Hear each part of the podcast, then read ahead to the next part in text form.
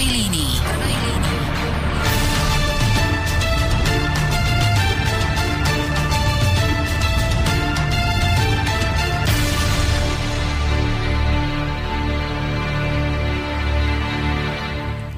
Takže dobrý večer, milé poslucháčky a milí poslucháči Slobodného vysielača Banská Bystrica. Áno, počúvate reláciu v prvej línii, ale tentoraz z bratislavského štúdia a s moderátorom a technikom, ktorým nie je Boris Koróni, pretože nás takto poveril tu, ale spoza mikrofónu sa vám hlási a víta vás Peter Zajac-Vanka, váš dobrovoľný redaktor a technik a moderátor v tejto chvíli. Dnes máme veľmi zaujímavú tému a zišli sme sa tu nečakane, ale určite nenáhodne, dvaja v bratislavskom štúdiu, a to e, môj host, alebo respektíve nemôžem ani povedať host, lebo my sme obidvaja vlastne redaktori, ale na takú zaujímavú tému. Takže psychológ, doktor Peter Marman. Dobrý večer prajem. Dobrý večer vám aj poslucháčom. A je to radostné, že sme tu takto spolu, pretože teraz vlastne pre zmenu namiesto Borisa Koróniho som tu ja ako ekonóm, a zastupujem teda tú ekonomickú časť a máme plné požehnanie viesť túto reláciu, spustiť túto reláciu a spustiť ju ako kontaktnú s vami, pretože je také niečo zaujímavé, čo ste čítali v avíze, je tam taká téma, že nastáva zmena paradigmy v ekonómii, lebo lebo Nobelovú cenu za ekonómiu v roku dvetisícsedemnásť získal Američan Richard Thaler z Univerzity Chicago za výskum v oblasti behaviorálnej ekonómie. To neznamená, že už by niekto nedostal nejakú takú cenu z neekonómov, ale tentoraz to dostal ekonóm, profesor a je to prelomová záležitosť, povieme si potom a budeme to rozoberať. A pretože toto by mala byť relácia, ktorá je kontaktná, tak samozrejme, keď nám necháte nejakých tridsať minút na rozbeh alebo trošku viac a po nejakej pesničke, tak potom kľudne zavolajte a zavolajte na naše mobilové číslo nula deväť päť nula sedem dva štyri deväť šesť tri, čiže to je mobilové číslo do bratislavského štúdia, ešte raz nula deväť päť nula sedem dva štyri deväť šesť tri. Alebo píšte na mail studio zavináč slobodnyvysielac.sk alebo pokiaľ ste cez webovskú stránku, tak sa naozaj môžete nakliknúť na tú zelenú ikonku otázky do štúdia a poslať nám mail. A hlavne skúste potom ku téme, pretože táto téma bude zaujímavá. Ja sám som zvedavý, pretože to vzniklo z takého stretnutia a z toho, že sme si hovorili, že aha, a teraz, a čo to je tá behaviorálna ekonomika a ako to, že psychologické vedy a ako to, že ekonomické. A slovo dalo slovo, tak sme vlastne tu takýmto spôsobom. No a samozrejme, pre istotu pozdravím všetkých poslucháčov Slobodného vysielača, kdekoľvek ste na svete, že nás počúvate v slovenčine a to nás ohromne teší, pretože nám venujete svoju priazeň určite aj tento večer. No a už nebudem hovoriť, takže čo spravím prvé? Najprv sa opýtam, to nemôžeme byť ani akože hostia, ale svojho partnera tu, že či má chuť ešte niečo na začiatok povedať, aby som potom predstavil pána Thalera a potom môžeme ísť ďalej. Takže máme chuť niečo povedať? No, tak uh, určite. Je to taká zaujímavá situácia. Dnes sa tak preferujú tie interdisciplinárne výskumy a veda a vôbec strety tých rôznych disciplín. Takže je to také rozhodne zaujímavé pre mňa ako psychologa sa pobaviť s ekonomom. A práve tá neoficiálna Nobelová cena za ekonómiu nám toto umožnila, že v podstate ten Richard Thaler práve toto robil, že spájal tú ekonómiu so psychológiou, ale aj so sociológiou a s politikou. Takže no, mne to dáva takú príležitosť trochu si zakebicovať pre zmenu do ekonómie. Tak a uvidíme. A vy toho veľa viete, to je v pohode. Skôr zase pre zmenu aj mňa tak teší, že ja sa vracam trošku do takých, nechcem povedať, že študentských rokov, ale ako tá druhá kvalifikácia na tej manažerskej univerzite po roku devätnásťstodeväťdesiat bola o tom, že Briti tam mali veľmi veľa takých profesorov, ktorí čerpali aj z takej tej sociológie a psychológie.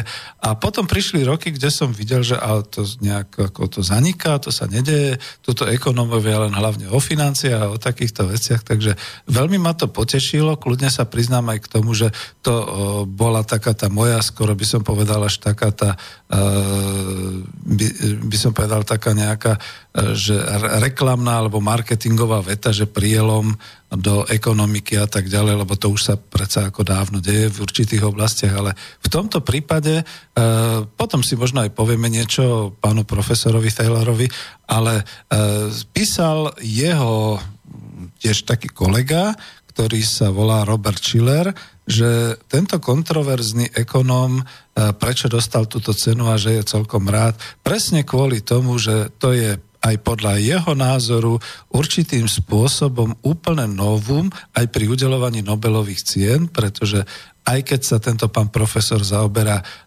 skutočne takouto veľkou finančnou a veľkými finančnými dejmi a podobne, on píše vo svojich prácach práve o tom správaní sa ľudskom a o tom, ako teda tie emócie a všetky takéto veci vnikajú aj do tejto suchej, ekonomickej a veľmi racionálnej vedy. Doteraz sa to takto hovorilo. No, suchej ako suchej, jednoducho eh, ekonomia a ekonomika je v konečnom dôsledku rozohrávaná ľuďmi a ľudia majú svoju psychológiu, takže tá psychológia tam niekde vzadu bude. Ja si to dokonca viem tak predstaviť, aj keď nie som ekonóm, že bola taká tendencia urobiť z ekonomie exaktnú vedu. Táto, tech, táto akoby tendencia bol, bola v podstate vo všetkých spoločenských vedách, keď sa etablovali. Hneď chceli ukázať, že, že sú teda rovné prírodným vedám. A e, takže oni, oni sa snažili ako keby tú exaktnosť tam dať čo najviac a, a ten človek jednoducho, e, on to tak vždy narúša nejako. Takže viem si predstaviť, že v tej ekonomii bola tá tendencia ako keby vidieť toho človeka tak mechanizovane, racionálne a tak podobne. V psychológii to tiež bolo tak hneď, ako psychológia vznikla, tak sa hovorilo, že teda experiment a istú dobu práve v americkej psychológii a odtiaľ je ten názov, že behaviorálny. V, v americkej psychológii bola dominantná asi štyridsať rokov psychologická škola, ktorá sa volala behaviorizmus, ktorá normálne tvrdila, že, že také tie kognitívne procesy vyššie, práve tie racionálne, založené na myslení, že to že to je vlastne ako také nevedecké skúmať, že, že má sa skúmať správanie a že dáte podnety, aká bude reakcia, aké budú tie vzorce správania a, a tým pádom to bolo také exaktné a nespochybniteľné. Akurát, že sa vyliala tá vanička aj s tým dieťaťom rovno. E, takže v šesťdesiatych rokoch potom behaviorizmus v Amerike vystriedala práve kognitívna psychológia a práve tento Richard Thaler a jeho predchodca, ktorý dostal Nobelovú cenu, Kahneman s Tverským, tak oni v podstate vychádzali práve z tých, z tých kognitívnych metód, a, ale je tam aj to, to správanie, že aké sú teda tie vzorce správania, ktoré ľudia uplatňujú v ekonomii, teda v, v ekonomike, lepšie povedané. Mm-hmm. Takže, ale je tam ten záujem jednoducho pozrieť sa na, na tie ekonomické deje e, práve tak, že, že tie sú tvorené e, interakciami ľudí, ktorí nie sú racionálni plne. Že niekedy sú racionálnejší, niekedy sú menej racionálni. Že tam treba jednoducho rátať s tými emóciami, treba rátať s nevedomím. Je to, e, je to častokrát iracionálne. A teda v konečnom dôsledku sa tam musí zohľadňovať aj to, že tí ľudia sa budú správať neracionálne a že budú mať tendencie preferovať nejaké riešenia, ktoré sú v podstate tak nepochopiteľné, neoptimálne a tak ďalej. No ale ja ako ekonóm sa musím trošku búriť, to asi to bude trošku tak ako iskriť, pretože uh, donedávna v podstate sme všetci, no ja nie, lebo som ročník päťdesiatpäť, ale ekonómovia sa učia a dodnes platí na školách ekonomického typu pri vzdelávaní a výchove ekonómov vlastne to z klasickej ekonomie, taká tá paradigma, ktorá je prevzatá, že človek je tvor racionálny a v ekonomii sa rozhoduje racionálne. Pojem, ktorý je známy z mnohých ekonomických teórií práve toho liberálno-konzervatívneho smerovania, definuje človeka ako homo economicus, čiže ekonomický človek, racionálne uvažujúci, zobrazuje človeka v ekonomii ako, ja to budem citovať, aby som sa nepoplietol, konzistentné, racionálne a úzko zameraný subjekt, ktorý zvyčajne optimálne sleduje svoj záujem. Tieto definície použil už John Stuart Mill, práci o politickej ekonomii ešte tuším v osemnástom storočí, používajú ho všetci tvorcovia klasickej ekonomie, Adam Smith, David Ricardo, už od osemnásteho storočia a ako celá vlna aj všetkých tých osta- ostatných ekonomov v devätnástom a dvadsiatom storočí, čiže kľudne to teraz poviem a budem si brániť svoju, svoju ekonomickú, svoje ekonomické hájemství, že počkajte, počkajte, lebo síce ja mám aj to iné vzdelanie, ale toto vzdelanie e, po roku devätnásťstodeväťdesiat je smerované na klasickú ekonómiu s tým šmrcnutím tej liberálnej ideológie a my tu predsa žiadne emócie nedopúšťame. My sme klasická ekonómia, ktorá de- definuje človeka ako racionálneho tvora, ktorý uvažuje a rozhoduje veľmi racionálne, to znamená efektivita, zisk, náklady, výnosy a všetky takéto veci, ale jedno pripúšťam. Ono totiž to aj medzi nami sa to mýli, že sú ekonómia a ekonomika. Ekonomia je veda o, o hospodárstva a ekonomických záležitostiach, aj o tých vzácnych zdrojoch a podobných veciach. A ekonomika vždy patrí určitému e, subjektu alebo určitej oblasti e, z toho hospodárstva. To znamená, máme ekonomiku podniku, máme ekonomiku štátu, ekonomiku globálnu a to je trošku iné. Ale ja som sa tak rozrečnil a to je to rozhorčenie, že pre mňa je to prielom, keď si jednoducho Nobelovú cenu získa človek, ktorý tvrdí o tom, že emócie hrajú dosť podstatnú úlohu pri rozhodovaní e, ekonomických dev a ešte vo financiách. No, asi zrejme potom ekonomia skúma iného človeka, ako skúma psychológia. Ja? Nechcem to zase povedať tak kategoricky. E, ja som povedal, že človek sa niekedy správa racionálnejšie, v istých prípadoch dokonca racionálne a niekedy sa správa menej racionálne. A práve tie výskumy, exaktné výskumy, ktoré robil už vlastne práve Kahneman, ale už psychológovia dávno pred nimi, len sa to potom aplikovalo do ekonomie. Tam, tam je toľko tých príkladov, kedy ľudia sa správajú iracionálne, kde podstatnú úlohu práve zohrávajú emócie, že to ani nemusíme o tom diskutovať. Uh, druhá vec je ale potom tá, že, že ja, ja si to viem aj predstaviť, že ako to bolo, lebo tento, tento trend bol aj, aj v psychológii, bola tzv. Kognitívna psychológia, ktorá skúmala práve z človeka tie racionálne procesy. Hej. Uh, celé to vlastne vzniklo tým, že niekedy v, uh, počas druhej svetovej vojny vznikli počítače, tam ENIAC vznikol, počítač. No a v päťdesiatych rokoch začal prudký rozmach uh, tých vied, ktoré, uh, ktoré súvisia práve s, s informatikou a s umelovou inteligenciou. Tam sú tie počiatky také už, uh, kde sa naozaj simulovalo v počítačoch uh, myslenie. Uh, uh, Newell sa, so Simonom robili tzv. General Problem Solver. To, bol, to bola aplikácia, ktorá riešila matematické e, problémy a riešil to počítač. A to bolo prosím pekne v čase, kedy tí americkí psychológovia, e, európsky to nikdy takto vyhranenie nemali, ale žiaľ bolo po druhej svetovej vojne, takže Európa mala iné problémy, no ale tí americkí psychológovia tvrdili vtedy, že sa tie kognitívne procesy nedajú nejako objektívne skúmať, že to vlastne ani nie je predmetom skúmania psychológie.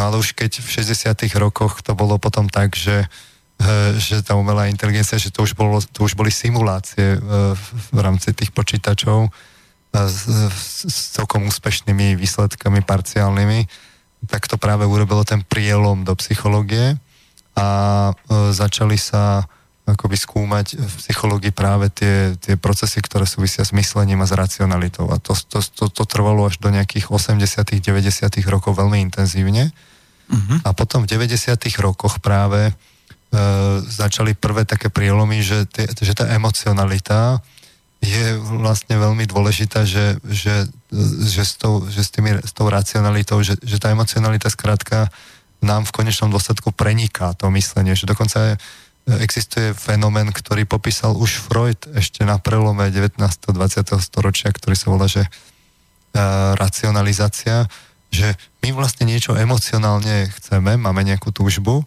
a na celé svoje myslenie uplatníme uh, tak, že si zdôvodníme, prečo to tak má byť. Aha, áno. Viete, že taký, taký ten typický príklad je, že niečo nedostanem a potom si e, poviem, že aj tak to vlastne bolo na nič a som to v skutočnosti nechcel.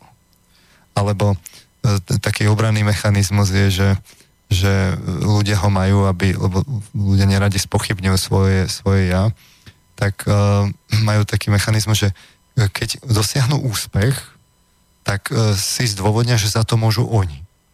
Že, že, to je, že to je náš prínos, lebo, lebo keď je ten úspech, tak to je kvôli tomu, že my sme takí dobrí. To je taký subjektivizmus. A, no, a keď, keď ale niečo nevíde, tak za to môže buď to prostredie, alebo tí iní. Ale to je, to je taký normálne ako obranný mechanizmus nami v psychológii, ktorý nás chráni pred nejakými akoby, takými, že musíme spochybniť svoje ja. No ale tam vidno, ako sa to myslenie preniká tou emocionalitou, že ono slúži častokrát na to, aby zdôvodnilo, že, že čo, čo, čo chceme, respektíve nechceme, aby, aby tak bolo. No, to je, to je potom takéto subjektivizovanie, ale díky, ja to len doplním tým Taylorom, ktorý sám tvrdí, ja som si našiel takú citáciu, no hádajte, kde no, na Wikipedii a tak ďalej, takže googlím takisto v tejto chvíli, u nás sa to poriadne nedozviete z nejakých mass médií, lebo on tam tvrdil také veci, že konvenčná ekonomika ráta s rozhodnutiami racionálnymi, neemotívnymi a teórie rátajú s tým, že človek si počína ako počítač a nemá problémy so sebakontrolou. Pomaly ho potom predstavím, že on mal aj takú prácu o sebakontrole, self-control a tak ďalej, ale podľa neho to nie je pravda. On tam aj píše, doslova to citujem, jak som to preložil, ľudia robia často zlé rozhodnutia a pri pohľade naspäť sú z nich zdesení, zmetení. Čiže to je to, že tá časť, o ktorej e, vy hovoríte, že tá je tá kognitívna, teda akože tam trošku ako také spoznávaniu, ale je to také subjektívne, to je zamerané, keď je úspech, že akože ja si ho prisudzujem. No ale keď je neúspech, tak to všetko hádžu iným, alebo sú z toho zmetení, lebo nevedia, prečo sa ten neúspech v tej ekonomike dosiahol. No to, to sú také konkrétne príklady, že práve tá, tá mysliaca časť v človeku, tá racionálna, sa môže dostať do e, dizonancie, to sa volá odborne, ale v podstate je to nejaká tenzia alebo konflikt e, práve s tou, s tou iracionálnou, emocionálnou časťou. A takýchto príkladov experimentovaných v psychológii je plno, kde, kde človek na jednej strane niečo túži a na druhej strane vie, že by mal chcieť niečo iné. To ani nemusíme hovoriť, tie príklady zo života, ľuďom to zažil v podstate každý, mm. že vie, že niečo nemal robiť, hej, a, a, ale, ale, ale ho to tam tiahlo, že to musí urobiť. To je, vlastne to sú také tie pokušenia, o ktorých vieme, že to nie je správne, respektíve neurobil niečo, čo urobiť mal a, a tak podobne. Takže tieto, tieto dve zložky sa môžu dostať do sporu, no a, a to, to sú len ďalšie a ďalšie akoby dôkazy toho, že človek sa zďaleka nespráva len racionálne, že to, to, bola, to bola predstava osvietenecká, niekedy osemnásteho storočie, že, že človek je vlastne racionálny. No v, práve v tej psychológii tých v tých deväťdesiatych rokoch s, s konceptom, ja neviem, napríklad emocionálnej inteligencie, e, Goleman prišiel a, a, a spol, že, že, že jedna vec je tá, tá, tá inteligencia, tá klasická, to í kvé, a ale že to, že to je len dvadsať percent akoby úspechu. Že, mm-hmm. že, že iba dvadsať percent ľudí s vysokým í kvé je úspešných v živote. No a že, že prečo to tak je? No tak jedno z tých zdôvodnení je, že no, ale sú aj emocionálne zručnosti, je emocionálna inteligencia, aj keď to znie tak ako, ako, ako protichodne, ako oxymoron. A takže sa začalo vlastne do tej, do tej psychológie intenzívne sa začalo počítať aj v tej kognitívnej psychológii s emóciami. A teraz v tých spoločenských vedách je taký boom práve tých toho objav, znovu objavovania, lebo to, to není, že objavovanie, to nie je objavovanie, to je znovu objavovanie, lebo opakujem, že, že tú dôležitosť emocionálnej časti v človeku tu už Freud akoby ukazoval v, te, v tej jeho teórii, nie že by bola úplne vševysvetľujúca, ale, ale rozhodne to tam v tej psychológii ležalo, takže mm-hmm. e, sa to tak znovu objavuje a toto je asi zase pre zmenu príklad aj s tým Kahnemanom v ekonomii. No hej, ináč to je Daniel Kahneman, že? Tak, tak sa volá. On tiež dostal vlastne ako neekonóm e, Nobelovú cenu práve, ale to bolo ešte niekedy, tuším, niekde som to tu mal, teraz som to tu písal osemdesiattri alebo aký teda, ešte to bolo hodne dávno sa mi zdá. A to, čo e, spomínate, emocionálnu inteligenciu. No a som mal to šťastie, že som bol zároveň aj trénerom, koučom a v emocionálnej inteligencii a predstavte si aj v takých podnikoch, ako boli povedzme Slovak Telekom a šeliaké takéto, kde veľké množstvo tých ajťákov, teda tých ľudí, ktorí obľubujú len to racionálne, to digi, to znamená buď nula alebo jedna, nič iné medzi tým neexistuje. Zrazu som dostal na starosť, aby som objasnil tú emocionalitu a to správanie sa v rámci tej emocionálnej inteligencie. Tam sú také tie typy, ako sa správa človek, tak to vlastne aj vychádza s ostatnými a tak sa mu potom darí aj v tej práci a takéto veci. A to, to bolo niečo pre nich neuveriteľné a neznesiteľné, keď mali počúvať o tom, že medzi nula a jedna existuje ešte nekonečno a všetko záleží podľa toho prístupu, správania sa a takýchto vecí, lebo však teda sme v informačných technológiách. To je digi, to je buď nula alebo jedna. Nič iné neexistuje. A, a no, to kľudne no, povedzte, lebo ne, to no, je to, čo aj mňa vtedy zarazilo ako ekonóma, ale zároveň ako školiteľa, že ako to tým ľuďom vysvetliť. No, ako ľuďom vysvetliť emócie, že toto z charakteru tých, tých, tých dvoch svetov vidíte, že v tom, v tom racionálnom bude niečo pravda, alebo je to nepravda. Ale nemôže byť niečo aj pravda, aj nepravda, lebo v tom momente sa celý ten svet bortí. Keď myslíme, tak my tak akoby máme tendenciu vyvodzovať, že to je taká línia, ktorú si nesieme pri tom vyvodzovaní. Odborne sa to volá usudzovanie v tej kognitívnej psychológii. A podobne ako v reči, že musíte da- klásť slovo za slovo, vetu za vetou, tak aj v, aj v tom myslení v tom výsledku, povedzme v logike, je nejaký logický postup. No a e,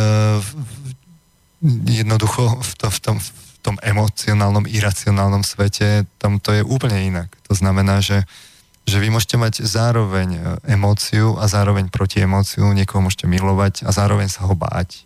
Mm-hmm. E, alebo ho vlastne aj nenávidieť. Aj, ja, to a, a to sú, súčasne a e, môžete mať veľa tých emócií zmiešaných naraz, že máte zmiešané emócie, ambivalentné emócie. E, v, vôbec ich nemusíte vedieť povedať, tamto uvedomovanie býva e, podstatne ťažšie, že vy si až to datočne uvedomujete, že čo, čo ste, uvedomíte, že čo ste prežili a vôbec tomu nerozumiete a tak podobne.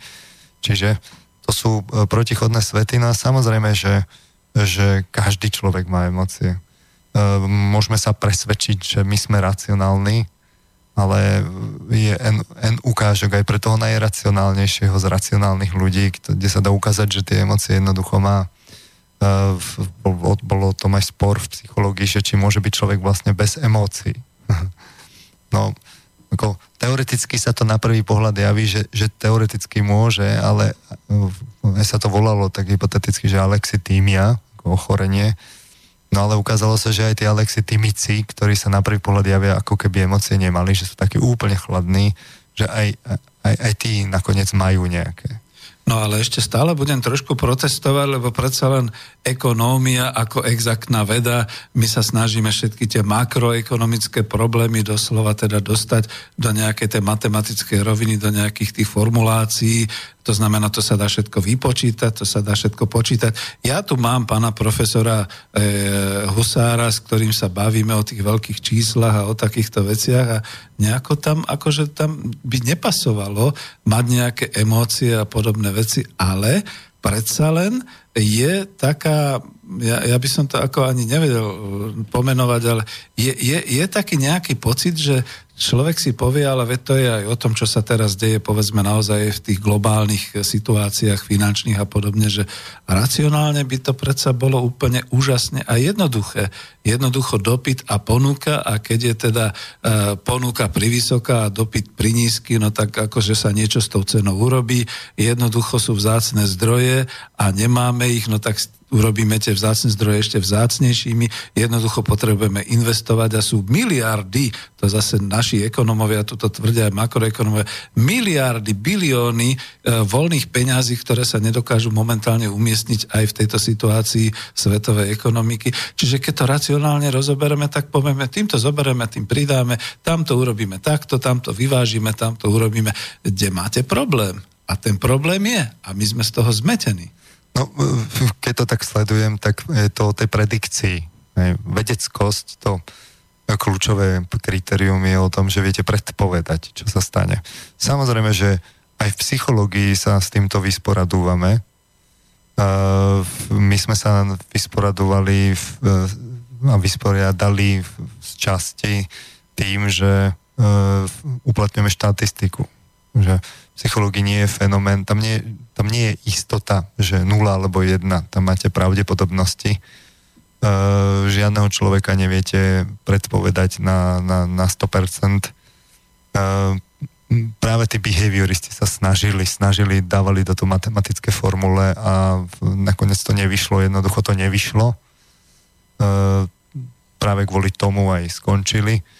Takže mm, jednoducho Uh, viete predpovedať s istou pravdepodobnosťou. No a v tej ekonomii, keď sa na to pozerám, tak uh, veď tam je čo predpovedať, hej, že, že kedy príde kríza, či príde kríza. No to, a, a, a, to a, sa a nám darí. Tie, a takéto tie veci. Uh, takže uh, možno bude problém, problém práve v tom, že keď sa, ke, ja keď sa pozerám na tie trhy, A, a to, čo sa tam deje a aj v súvislosti s médiami, ale to trochu možno preskočím, lebo ešte sa chceme pobaviť práve o tej Nobelovej cene, o tom Thalerovi, tak ja tam vidím kopu tých psychologických fenoménov a e, jednoducho vidím tam veľmi veľa emócií. Práve tak ako v médiách, e, otvorím tie médiá, tak tie, to je to plné emócií, tam e, si ľudia racionalizujú. Klasický príklad z dnes, hej, že je tu kauza Andreja Kisku a teraz si otvoríte denník Pravda a porovnáte ho s denníkom Sme, hej, a teraz úplne protichodné komentáre, ale že úplne protichodné. Mm. No tak asi niekto, a, a samozrejme, keď sa na to pozriete, tak na prvý pohľad, len na prvý pohľad sa to javí ako celkom logické zdôvodnenia, ale toto je práve to, čo ľudia nerozpo, nerozpoznávajú, že ako im emocionalita ovplyvní to myslenie a oni si vlastne zdôvodnia, čo chcú. Prípadne, dnes už sa to robí aj tak, že si, nie že si zdôvodníte, čo chcete, ale vy to myslenie cieľavedomé do, do toho média tak nasadíte, aby ste v podstate robil pé er niekomu alebo proti niekomu, v podstate politiku, hej. No a to sú ale naši majstri mainstreamových médií, ale to máte pravdu, že to trošku akoby preskakujeme. Ja sa potom, budeme mať pomaly tú polhodinku, tak skúsim potom dať pesničku, ale toto, toto ako dokočím, že tu je práve to, že ja som to myslel ironicky s tým, že vieme predpovedať a vieme riešiť tie krízy, ja pretože, pretože to je jeden prúšvih za druhým, ešte není desať hodín, aby som povedal prúser, ktorý sa deje na ekonomickom predvídaní a predpovedaní a o tom, že e, tesne pred touto veľkou krízou, ktorá bola, všetci boli spokojní, všetci hovorili, jak je to úžasné, jak to rastie a zrazu bum. A teraz zase povedzme aj na naše malé Slovensko, my tu tvrdíme, jak je to všetko úžasné, jak je to dobré a človek sa až bojí to ako povedať a čuduje sa niektorým tým ekonomom, tým expertom, hlavne z tých bank a, a tí, čo chodia do tých mainstreamov, že chlapci, odkiaľ vy beriete tú odvahu vôbec povedať, že ako to super a ako to bude a tak ďalej.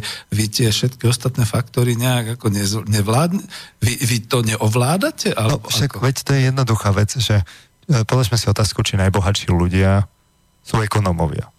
Áno, tak hej. No, takže, a už sme to odpovedali. A je to zodpovedané, hej. hej. A, ale teraz, ako ja samozrejme v psychológii to tiež nie je zas také rúžové.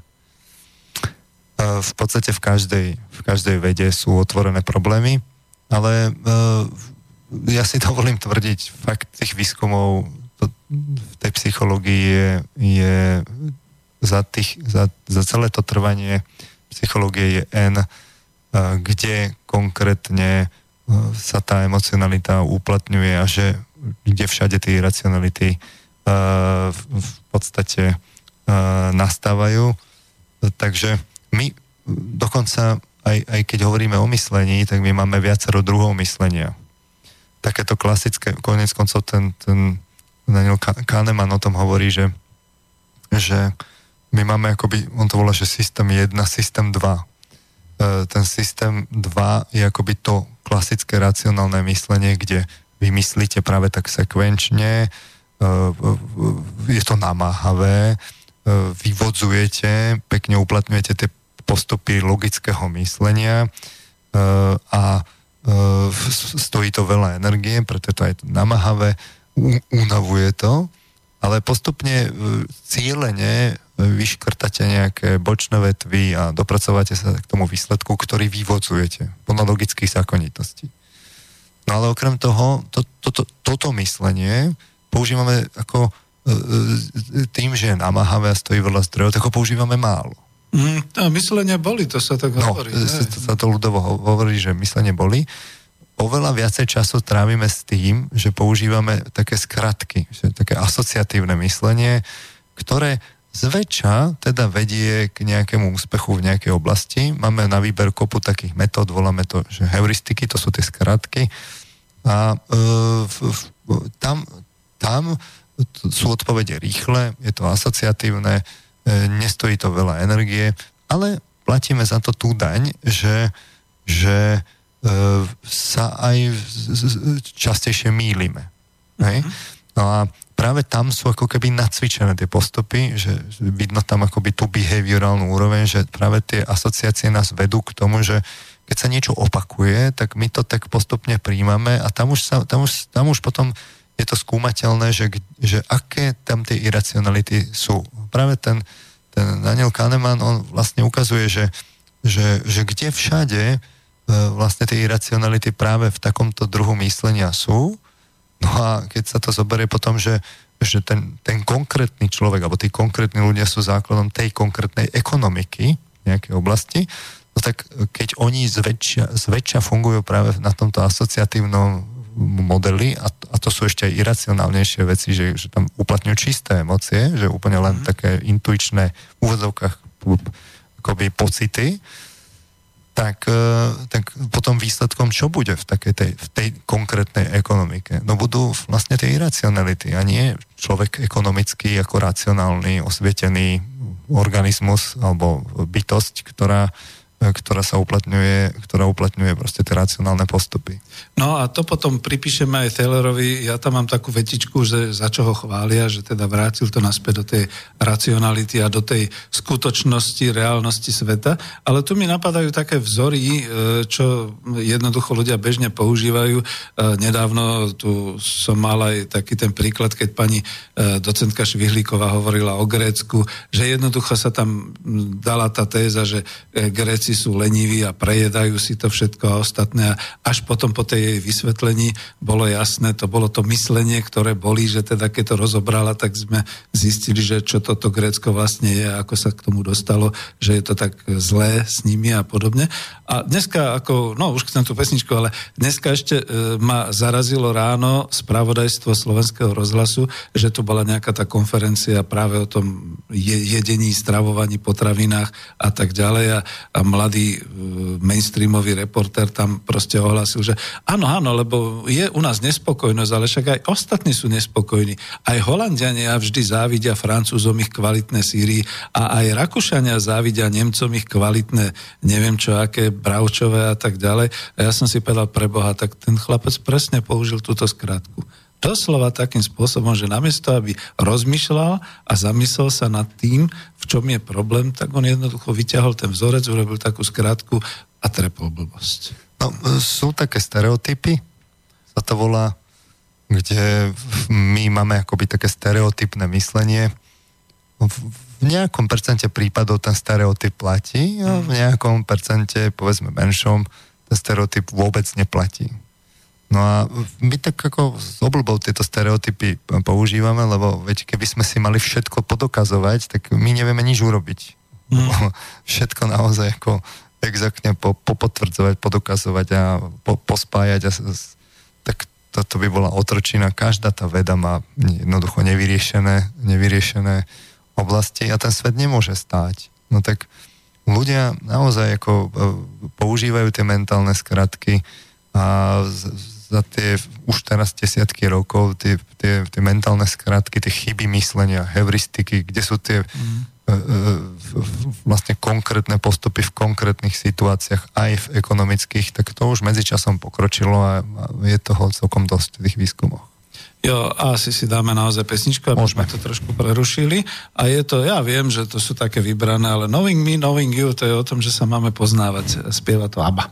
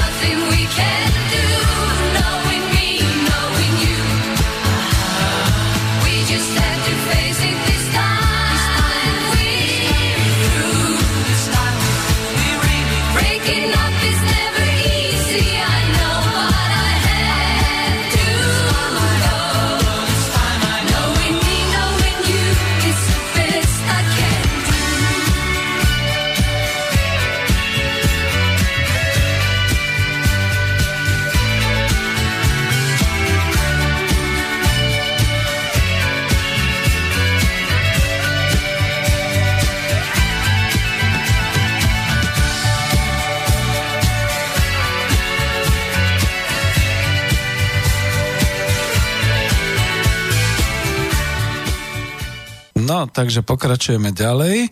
A pozeral som sa na maily, jeden tam došiel, ten potom odpovieme.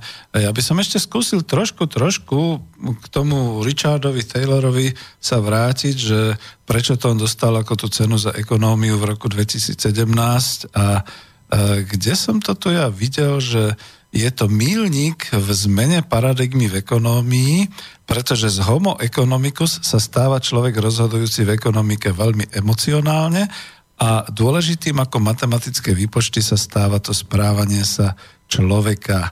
A teraz to, čo som spomínal aj o tom, že človek sa už nespráva ako kompiúter, aj keď by sme to predpokladali, ale že často ľudia robia zlé rozhodnutia a pri pohľade naspäť sú z nich zmetení.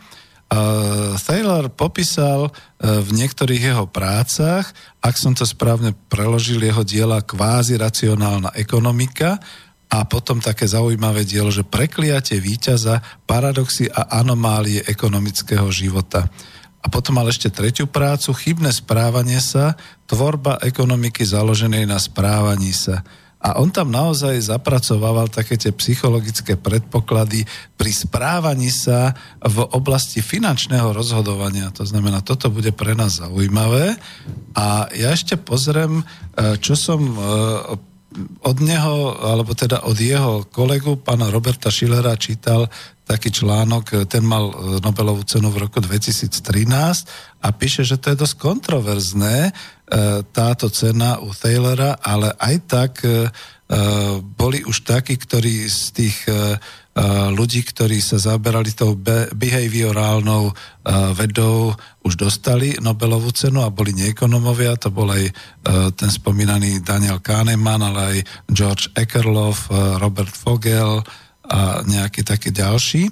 A že teda Thaler nám ukázal, že ako sa zamerať v ekonómii na také, povedzme, ako javy, ktoré sa viac týkajú skutočných a dôležitých problémov. Že tu nejde len o to, ako nejak vedecky si dokázať tú racionalitu a, a to rozhodovanie v ekonomii, ale že teda naozaj tam e, on uvádza aj nejaké také príklady, práve jeho teória self-control, čiže teória e, vlastnej kontroly, samokontroly, a že naozaj tí ekonomovia potrebujú e, vedieť o takých chybách, ktoré ľudia robia opakovane, a to, to je to presne asi, čo ste spomínali, akože také tie e, stereotypy alebo t- také tie vzory správania sa. A on to doplnil tým, že samozrejme e, toto je hlavne dnes pre prax dôležité v takomto globálnom finančnom e, riadení a v takomto usmerňovaní, pretože je zaujímavé, že povedzme mnohé z tých e, určitých teórií, čo sa týka, alebo aj, aj tých predpovedí, čo sa týka tých globálnych a, finančných javov, a, ako si aj keď boli predpovedané a predvídateľné, tak nakoniec vlastne dopadli úplne ináč a to správanie sa v tom všetkom vlastne zapričinil ľudský faktor. Čiže ja by som to zatiaľ aspoň takto povedal, že a, on definuje trošku toho Thalera ako človeka, ktorý sa... A, ktorý dokázal tú behaviorálnu vedu dotiahnuť do toho ekonomického rozhodovania, a medzi prvými z týchto uh, ekonómov, ktorí sa zaoberajú skôr tým racionálnym, potvrdil, že áno, naozaj existujú tie emócie, a to aj práve v týchto matematicko, neviem akých teda ako finančných výpočtoch, a že naozaj áno, ľudia sa rozhodujú a správajú chybne. A potom ešte ďalšiu vec, že ako to teda riešiť, že to riešenie je skôr v tej situácii vedieť, zanalyzovať to ľudské správanie sa a zanalyzovať to do dôsledkov až tých finančných rozhodnutí na tých rôznych úrovniach až po globálnu a podobne. A ja už len teda k tomu poznamenám takú jednu vec, že aj keď som si to ponehával ešte na neskôr, ale aby to nebolo také suchopárne, aj pri tomto Thalerovi, že ono je to ozaj, ja to dám do praxe, ako to vnímam a ako to chápem, že vlastne aj po roku devätnásťstodeväťdesiat, keď dochádzalo k transformácii, a keď teda sa veľká bola snaha tou transformáciou dostať trhovú ekonomiku do krve ľudí, to znamená, aby z tej kuponovej privatizácie a potom ďalej nejak začali investovať a začali sa správať racionálne a podobne. Až v tej chvíli, keď prišiel ten zákon o investičných fondoch, ešte ani to nezaberalo, ale až v tej chvíli, keď sa objavili tzv. Harvardské fondy, keď sa objavil známy to podnikateľ v Čechách, ktorý zblbol vyslovene národ. Vidíte, to, to je tá emocionalita, zblbol národ. Až vtedy, keď tie harvardské fondy prisľubovali to veľké vyplácanie a tak ďalej, tak sa rozbehla celá tá fondová privatizácia a všetky tie kupóny boli skupované tými fondami a všetky takéto veci sa udievali a dneska vlastne toho podnikateľa považujeme skoro za podvodníka, ale on brnkol na tú ľudskú nôtu, na, na to správanie sa, kde tá racionalita vtedy bola taká, že tie podniky, no ani moc nie, a kto by to kupoval, veď to bude treba ešte zainvestovať a skôr to budú investície ako zisky a podobne. A prišli Harvardi a povedali, vyplatíme vám desaťnásobok, investujte do nás, bude to stonásobok o desať rokov a tak ďalej. A tak ľudia svoje úspory vrhali doslova do týchto fondov. Aj keď samozrejme vieme, ako to skončilo. Neviem, či je to ten adekvátny príklad, ale je to na tie veľké financie, akým spôsobom sa, povedzme, do racionálneho rozhodovania dostali emócie, ako to potom pôsobilo. No a to je asi všetko o tom Nobelistovi v tejto chvíli. Ja by som možno doplnil hej, hej, hovorte, na, na túto mm. tému. Uh, viac takých uh, aj povedzme prehľadných článkov o tom uverejnil napríklad Trend.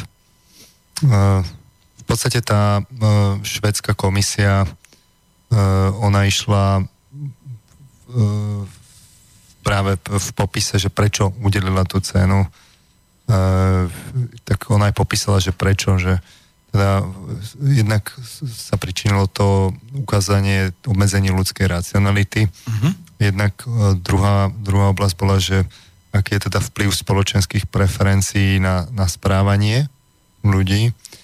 A tretia oblasť bola nedostatok e, sebaovládania. No, my by sme si možno mohli povedať aj nejaké príklady, nech, nech to nie je také abstraktné. Čiže e, čo sa týka tej, tej obmedzenie, obmedzení tej, tej ľudskej racionality, e, tam on nadväzoval práve na to Kahnemana, oni sa konec koncov poznali. E, Trendiaci urobili práve s týmto Thalerom po, po tej udelení ceny aj rozhovor, kde on popisuje, ako, ako e, práve Kahneman, on bol, on bol psycholog, ktorý sa učil pomerne neskoro ekonómiu, e, kde to potom aplikoval a pre zmenu tento Thaler išiel opačným smerom, to znamená, išiel z ekonómie ku, ku psychológii a všímal, on sa akoby učil práve to, to, to, to psychologické. No a e, práve ten Kahneman, on sa viacej zaoberal takoutou e, psychológiou, akoby tou, e, tou e, bazálnejšou, kde, kde ukazoval práve, kde tie iracionality sú, že keď má e, napríklad e, človek akoby, že koľko je ochotný riskovať a koľko mať, mať akoby riziko straty a koľko je, koľko je ochotný akoby investovať do, do, do zisku, tak sa ukáže, že človek oveľa, oveľa viacej trvá na tom, aby nestratil, ako, ako pôjde do niečoho vlastne ziskovejšieho. Povedzme, ďalšie racionality boli, to je práve v tej jeho Kahnemanovej teórii, takzvanej prospektovej, že jedinec má tendenciu preceňovať možnosť nastania veľmi nepravdepodobných udalostí. Čiže my rozhodne nefungujeme tak, rozhodne nefungujeme tak, že, že, sa, že by sme sa riadili nejakým racionálnym výpočtom nepravdepodobnosti a si to všetko zrátame a podľa toho ideme. Práve tie nepravdepodobné oblasti, nepravdepodobné udalosti máme tendenciu zvýrazniť a mysleť si, že pri, pri, pri, pri, kopy, priložiť im oveľa väčšiu dôležitosť, než majú a venujeme sa im. A naopak, tie, ktoré majú strednú a vysokú pravdepodobnosť, tým nevenujeme toľko pozornosti, ako by si zaslúžili.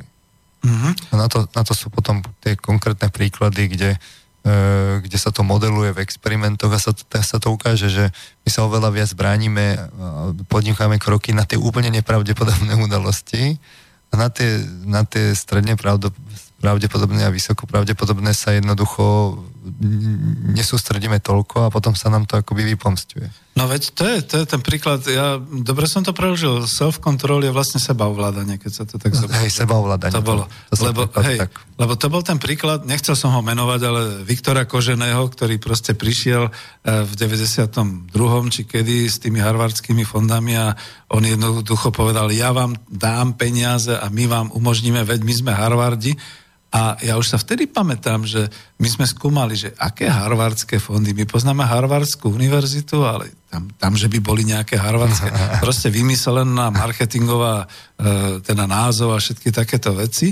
A tam zrejme došlo k tej strate toho sebaovládania, pretože ľudia stratili ten pocit toho rizika, alebo podcenili možno to riziko, lebo však hovorili, to je náš človek, ten bol v Amerike, on to pozná, to sú Harvardi a tak vo veľkom sa investovalo a potom ho naozaj začali chytať, pretože sa to prešustrovalo. Obľúbená oblasť, kde človek stratí to seba kontrolu, je práve keď samozrejme podľahne tým emóciám a je to napríklad v oblasti gamblingu.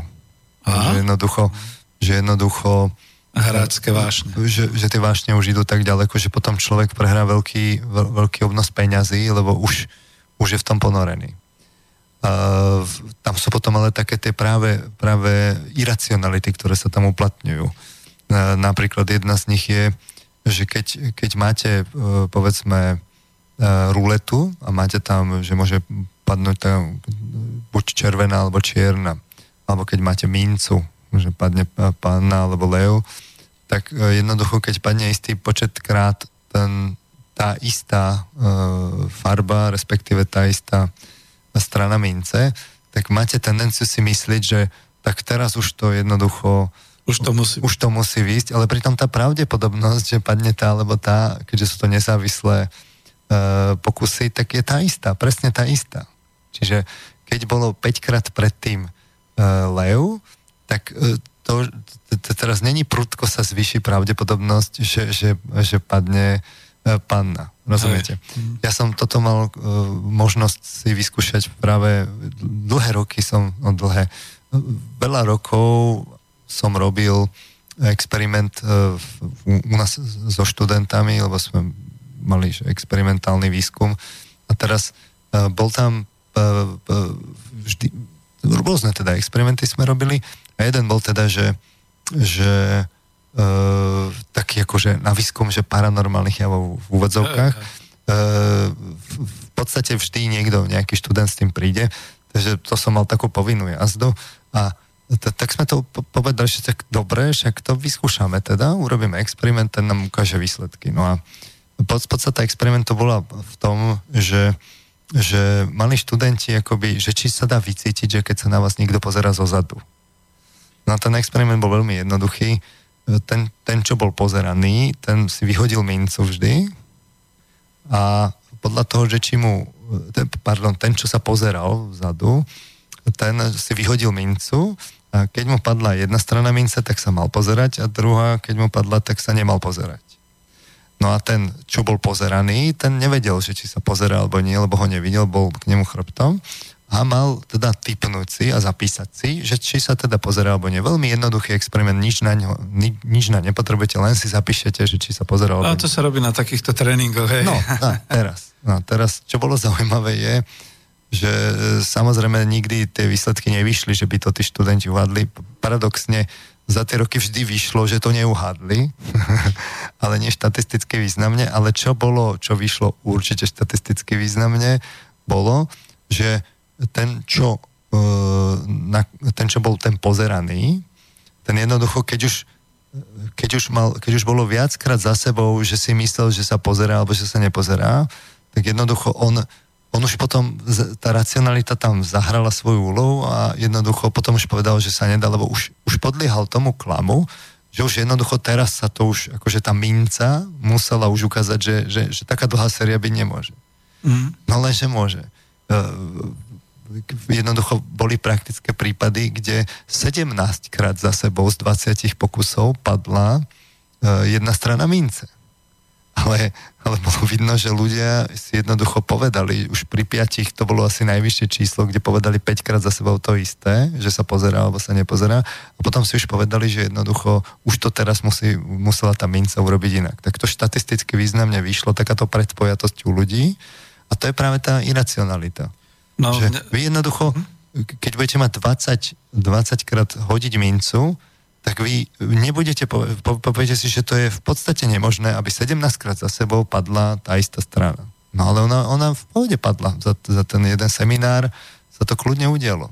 No veď to je to. Mne to veľmi pripomína práve z tej oblasti tých vysokých financií a celkovo tejto situácie, že ľudia už hovoria, no už to musí skončiť, už je po kríze, už to jednoducho nemusí ďalej ísť, veď už nie je dôvod, veď už aha a tak ďalej, ale to sú naozaj také predpoklady, pretože tá racionalita, to by vedel Marian Vitkovič tu vyprávať, ako to vyzerá stále e, s tou situáciou a ako na druhej strane politici už jasajú, že je po všetkom, utekajte, už sme výborní, už sme fakt. Už, už máme tendenciu veriť, že jednoducho, že, že to tak bude stále a že už to teraz máme pod kontrolou a tak podobne.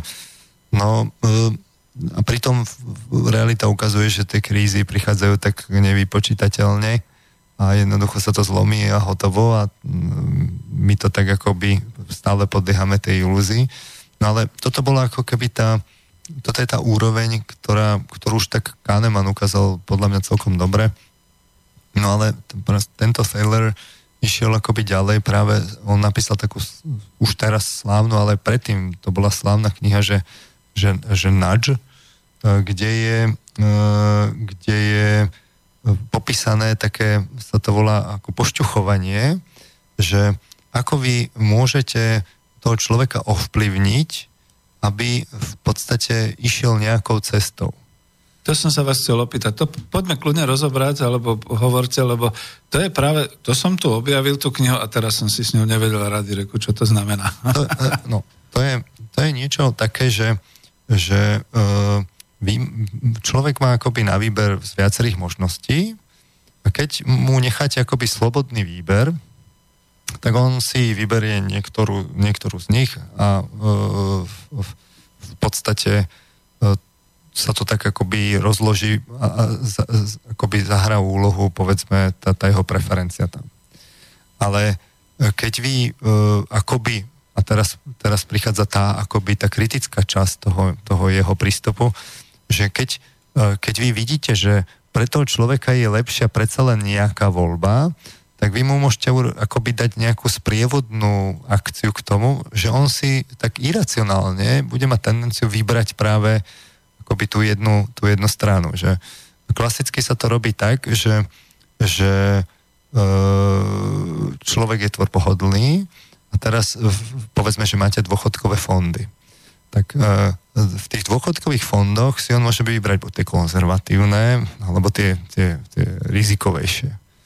No a teraz, keď, keď na začiatku mu vy dáte, že, že nech si vyberie, tak on si vyberie, ktoré, no tie konzervatívnejšie budú mať ľudia tendenciu, ale budú takí, čo budú rizikovejšie, budú takí, čo konzervatívnejšie. Ale aj keby sa to tak nejako približne akoby uh, vlastne rozhodilo, tak, uh, tak to bude akoby jednak jednej, aj keď túto budú mať tendenciu skôr pristupovať tým konzervatívnejším.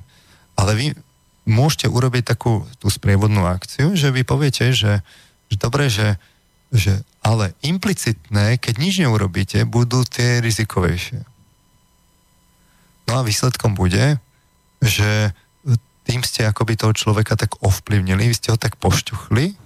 To on, je to pošťuchnutie, už teraz to chápem. Vy ste ho akože tak pošťuchli, ako, akože, akože to vyzerá, že, že, ale, ale nezabrali ste mu tú slobodu, on má tú slobodu, že, že si môže naďalej vybrať, ale vy ste ho trošku pošťuchli jedným smerom. Mm-hmm. Tým, ktorým si myslíte, že je akoby ten lepší, že povedzme u mladších Uh, u mladších tých, čo si vyberajú, tak že, že nech si radšej vyberú tie rizikovejšie. No, to už závisí potom od toho, a to, to je to práve to kritické, že na základe čoho vy ste povedali, že tá je, jedna voľba je lepšia ako tá druhá. sú také, sú také akoby aj vlastne také smiešnejšie prípady, tu konkrétne nie z ekonomie, ale v psychológii je taký, taký jav vlastne popísaný, že, že napríklad máte výťahy vo výškových budovách. No tak oni idú síce rýchlo, ale predsa len to trvá relatívne dlho, kým dôjdete, keď idete dosť vysoko. Takže ľudia majú tendenciu, že ich to nudí, a majú tendenciu, keď, zvlášť keď v tom výťahu ako ešte niekto je, tak e, narastá taká, taká nervozita. Napätie. Napätie, také, napätie. Niečo povedz no, človeče. Teraz, teraz dali úlohu teda psychologom, že ako by to ako by bolo riešiteľné. No a tam je potom tá sprievodná akcia, že keď vy dáte do toho výťahu zrkadlo, tak zrazu je ten človek akoby môže, ho, ho, ho vyťažíte a on sa venuje akoby sprievodnej činnosti a rýchlejšie mu to ubehne a, a naozaj klesne tá nervozita a počet nejakých ako, e, takých negatívnych sociálnych interakcií. Takže vo výsledku e, tu vidíte, že, že, že dáte akoby také, také tieto sprievodné nejaké akcie, ktoré zmenia charakter toho. Pričom ten človek sa nemusí pozerať do toho, do toho zrkadla, ale samozrejme, človek je tvor zvedavý a aj vlastne má ja, čiže aj z časti egocentrický, čiže on sa tam rád pozrie, že či je unavený, to je upravený alebo nie a jednoducho zrazu ho to oveľa viacej zaujíma, tá, tá cesta ubehne rýchlejšie. To je dobrý príklad, pretože my sme to zase mali v kreativite, že čo urobiť s človekom, keď ako ide dlho rýchlo výťahom a že toto upraviť, ale mi napadajú aj také príklady na to pošťuchnutie presne z tej našej minulosti a finančnej minulosti, že jednoducho sa potom ako tak pošťuchlo a povedalo, no, chcete mať lepšiu zdravotníckú starostlivosť ako tí ostatní, no veď tu máte súkromnú zdravotnú poisťovňu, tu budete mať nadštandardy, to budete mať zvlášť, to budete mať také. No bodaj by potom ľudia nešli do tých zdravotných no, poisťovňov. A povedzme, že toto už je, toto už je akoby také pé er, hej. Samozrejme, tam je potom veľmi jemná tá hranica, kde to pošťuchnutie už je potom akoby manipulácia. Až, no, ovplyvňovanie. Až, že, až, ne, to... No ono, aj to pošťuchnutie je v princípe ovplyvňovanie.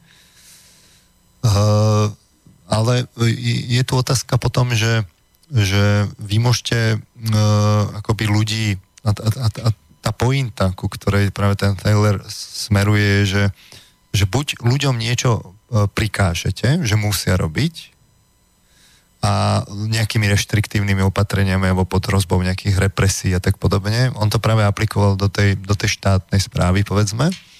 Alebo to urobíte tak, že že tých ľudí tam tak trošku pošťuchnete. Že je taký príklad, že keď chcete, aby, ja neviem, ľudia vyšli hore po schodoch, tak, uh, tak im tam dáte, že ako idú po tých schodoch, tak to tak trochu akoby vyhráva, ako keby išli po klavíri a zrazu je to také zaujímavé. Oni, oni skôr po tých schodoch pôjdu, lebo sú zvedaví, čo bude na tom ďalšom, aký ďalší tón, že čo to vlastne vydá a tak ďalej. To už je skoro až taký marketing, by som povedal. No, tam to tak nejak používame. A, no a toto, to toto, a toto on vydal uh, s, s kolegom, uh, s, uh, on sa volal, že Sun, Sunstein a vydali práve túto knihu Nač a ona bola v priebehu, to už až desať rokov je, ona sa stala populárna. Dokonca začali vznikať uh, v, v štátnych správach práve takéto, že, že že nudging unity, kde normálne vznikli e, skupiny, ktoré sa snažia akoby upraviť tie zákony tak, alebo tie, tie skôr akoby exekutívne alebo procesné postupy, e, samozrejme v, aj v súlade s legislatívou, aby sa e, akoby čo, čo najviac uplatňoval práve tento, tento, toto pošťuchávanie, aby to nebolo založené práve na tých represiách. Mm-hmm. Že Je, je taký príklad, že s, s mamičkami, že keď sa majú prihlásiť, takže že ich to automaticky prihlási a k, oni majú možnosť sa odhlásiť, keby nechceli. Ale, ale keďže oni majú iné starosti, no tak jednoducho je, je lepšie, keď sa to implicitne, keď sú tam implicitne prihlásené, že sa s tým ráta a že sa dá tá voľba, že, že keď nechcú, no tak sa odhlási. Taký klasický príklad je, že to, to takého pošťuchnutia je, že pošlete niekomu mail, správu, mailovú, kde, e, kde on má e, vlastne sa rozhodnúť medzi dvoma možnosťami. No a vy to, vy to urobíte tak, že ale keď nepríde od neho žiadna správa, tak implicitne platí nejaká. A že keď, keď sa mu to nepáči, to, že, že, že túto nechce, tak musí odpovedať. Ale keď nič neodpovie, tak potom platí jedna z tých možností. No to už sa naozaj dosť masovo a mohutne používa v marketingu, ale mne napadla ešte jedna vec, skúste to posúdiť, či to môže byť ten nudging, to pošťuchnutie, že vlastne takisto potom v tom dvetisícštyri, keď sa robil ten druhý pilier, ono vôbec aj, čo viem z tých analýz, že rátalo sa možno s nejakými tristo tisícmi ľudí, alebo možno štyristo tisícmi, ktorí teda výborne zarábajú a oni si teda kúpia z toho druhého piliera ten svoj dôchodok, to sporenie a tak ďalej do budúcnosti. A nejak sa to zase raz vymklo z rúk, dokonca aj Miklošovi a vtedy, čo to bol, ktorý minister práce, sociálnych vecí, Kaník a tak ďalej, pretože to pošťuchnutie bolo v tom, že sa nejak, e, ešte než tá reklama, než to všetko, že sa nejak na tých školeniach ľudia dozvedali, že fajn, a teraz dostanú a budú to mať ako vlastný účet a budú si môcť ten účet sledovať a to bude moje súkromné a privátne a ja tam budem vidieť, koľko zarábam. A bude sa na, dediť. Na svoj duchol, bude sa dediť a bude to len moje a nebudem už tým krmiť. No, Ešte, už ešte nemáme od desať len Rómov a podobne všelijakých takýchto, lebo akože to len pripomínam, že tam to takto bolo, to nebolo nikde zverejnené, ale takto toto pošťuchávanie bolo celonárodné a zrazu sa sami títo naši ekonomovia, vtedy liberálni a vidíte, vyznávajúci racionálne ekonomické teórie zlákli, keď sa tam prihlásilo milión tristotisíc ľudí. Čo no, už bolo moc. Je, je to také, lebo akoby ide to tým smerom, že buď to teda prikážete, že to je povinné. A to neprikázali, jasné, to bola voľba. Práve, práve jedna z prvých, alebo úplne prvá takáto jednotka vznikla v Británii na toto pošťuchávanie, upravovanie legislatívy. Oni to tak, keď sa tá kniha stala slávna, tak ako to normálne zriadili pri vláde. Dnes, dnes už to je v päťdesiatich krajinách, že vraj. A v podstate Briti mali tieto dôchod, dôchodkové fondy, takže oni ich majú akoby takéto pošťuchávané, že nie je to povinné, tak majú účasť deväťdesiatšesť percent mm. a Austrálčania majú povinné, takže majú sto percent účasť a teraz je práve tá otázka, že, že ale, ale vlastne tí ľudia v Británii nemusia sa zúčastniť, ale iba štyri percentá sa nezúčastnia, a, ale teraz to má samozrejme spoločenský dopad, že, že keď, keď vás ten štát akoby núti, že Že, že, že musíte a toto musíte a tamto musíte, tak to má potom taký dopad, že vy sa cítite taký štatista a v podstate zneužívaný, že, že nie, tu musíte niečo a tu musíte. A práve tá idea je, že, že tým, tým využitím tej iracionality, zahraním na tej emócie, ale s dodržaním tej akože slobodnej voľby, lebo to by sme mohli diskutovať, že či je to úplne slobodná voľba alebo nie, že to je v skutočnosti lepšie, že to je také akoby demokratickejšie. Mhm. No, veď to, a to už možno budú to, čo som vás poprosil, že poďme si pozrieť aj to, čo ste spomínali o tých úrovniach. Jediné, čo ešte chcem urobiť, že ten mail potom asi na konci zoberiem, ale tiež trošku je akoby mimo dnešnej témy, ale nevadí. Ešte raz opakujem telefónne číslo, keby náhodou, nula deväť päť nula sedem dva štyri deväť šesť tri, čiže ešte raz mobil nula deväť päť nula sedem dva štyri deväť šesť tri. Počúvate Slobodný vysielač, Banská Bystrica, štúdio Bratislava a máme veľmi zaujímavú tému o prielome v paradigmách ekonomie, ktorá sa týka prijatia toho aspektu psychológie do týchto ekonomických záležitostí a do tohoto ekonomického pohľadu. No a keď, tak skúste ešte štúdio zavináč slobodnyvysielac.sk alebo ikonku na web stránke otázky do štúdia. A neviem, či potrebujeme teraz trošku oddych. Dajme si skladbu. Dáme Myslím, si skladbu. Že hodinku a no, niečo máme no, za sebou. Tak je tak Takže po čas. Skladbe kľudne tak skúsime niečo.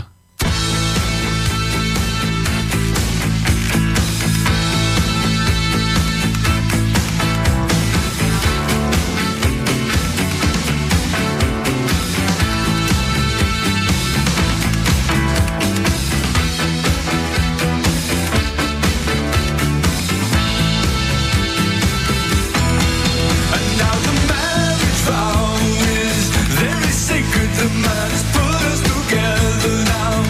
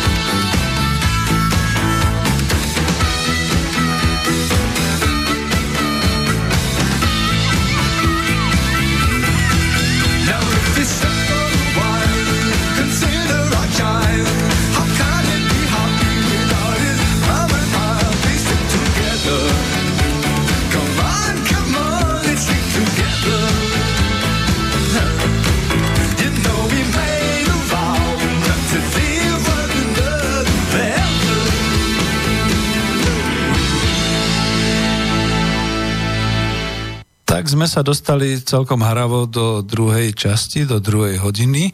Neviem, asi nebudeme predĺžovať, kebyže niečo, že? Myslím, že nie. Uvidíme. Dobre. No, telefóny som povedal, keď budete mať chuť zavolať, prípadne mail, keď pošlete, a my sa budeme ďalej venovať týmto prienikom psychológie do ekonomiky, respektíve ovplyvňovania. A čo ovplyvňovanie? Je to ovplyvňovanie? No, ako to neviem. No, ja si myslím, že aj, aj to pošťuchávanie je ovplyvňovanie. Mm. E, tam je práve otázny ten, ten etický rozmer, že, že dokonca sa to tak nazýva, že, že libertariánsky e, paternalizmus, e, čo znamená, že keď to voľne preložím, akože, že to je úplne slobodné alebo, alebo zasahovanie zasahovanie z vrchu alebo štátu, ktoré rešpektuje slobodu. Oh. Čiže to je akoby práve o tom, že to zlučuje tie protichodné princípy, že nechávate tú slobodnú voľbu, čiže to, ten, ten libertariánsky rozmer, ale zároveň je tam ten paternalizmus, že, že pošťuchávate. A e, v podstate to pošťuchávanie je založené na znalosti človeka, kde on má tie iracionality, kde je vlastne ale neslobodný. Mm-hmm. Takže keďže, keďže práve človek nie je úplne slobodný a vy viete, kde nie je, tak keď ho tam akoby trošku tými, zachytíte tie jeho emócie, tak ho, vy, vy ho tak vychýlite, kde už on potom je akoby má tendenciu zachovať sa iracionálne. Čiže ja si myslím, že toto je ten problém, že, že to také úplne slobodné nie je, za prvé. Za druhé je tu tá otázka, no a kto posúdi tú etickosť tej, toho, toho, toho pošťuchnutia, že viete, že zoberme tie fondy. A ktoré sú to teda tie lepšie, tie konzervatívne, alebo tie, tie rizikovejšie? Rizikové, no. Hej? A teraz, kto povedal, že tie rizikovejšie sú lepšie? Kde to je napísané, že rizikovejšie budú vyššie ziskové, veď to je práve vidno na tej kríze bolo, že, že tie rizikové fondy totálne prepadávali a v podstate tie, tie, tie ziskové fondy boli tie konzervatívne, lebo tie rešpektovali alebo stávali povedzme na tie štátne e, pokladničné poukážky a, a, a keďže štáty prevzali akoby tú, to, to, to ručenie a v podstate zachraňovali tú situáciu, inými slovami povedané, sa socializovali straty, áno. Tak e, to bolo nakoniec to, čomu tí ľudia akoby verili a všetky tie, tie akcie išli prudko dole, čiže tie rizikové popadali.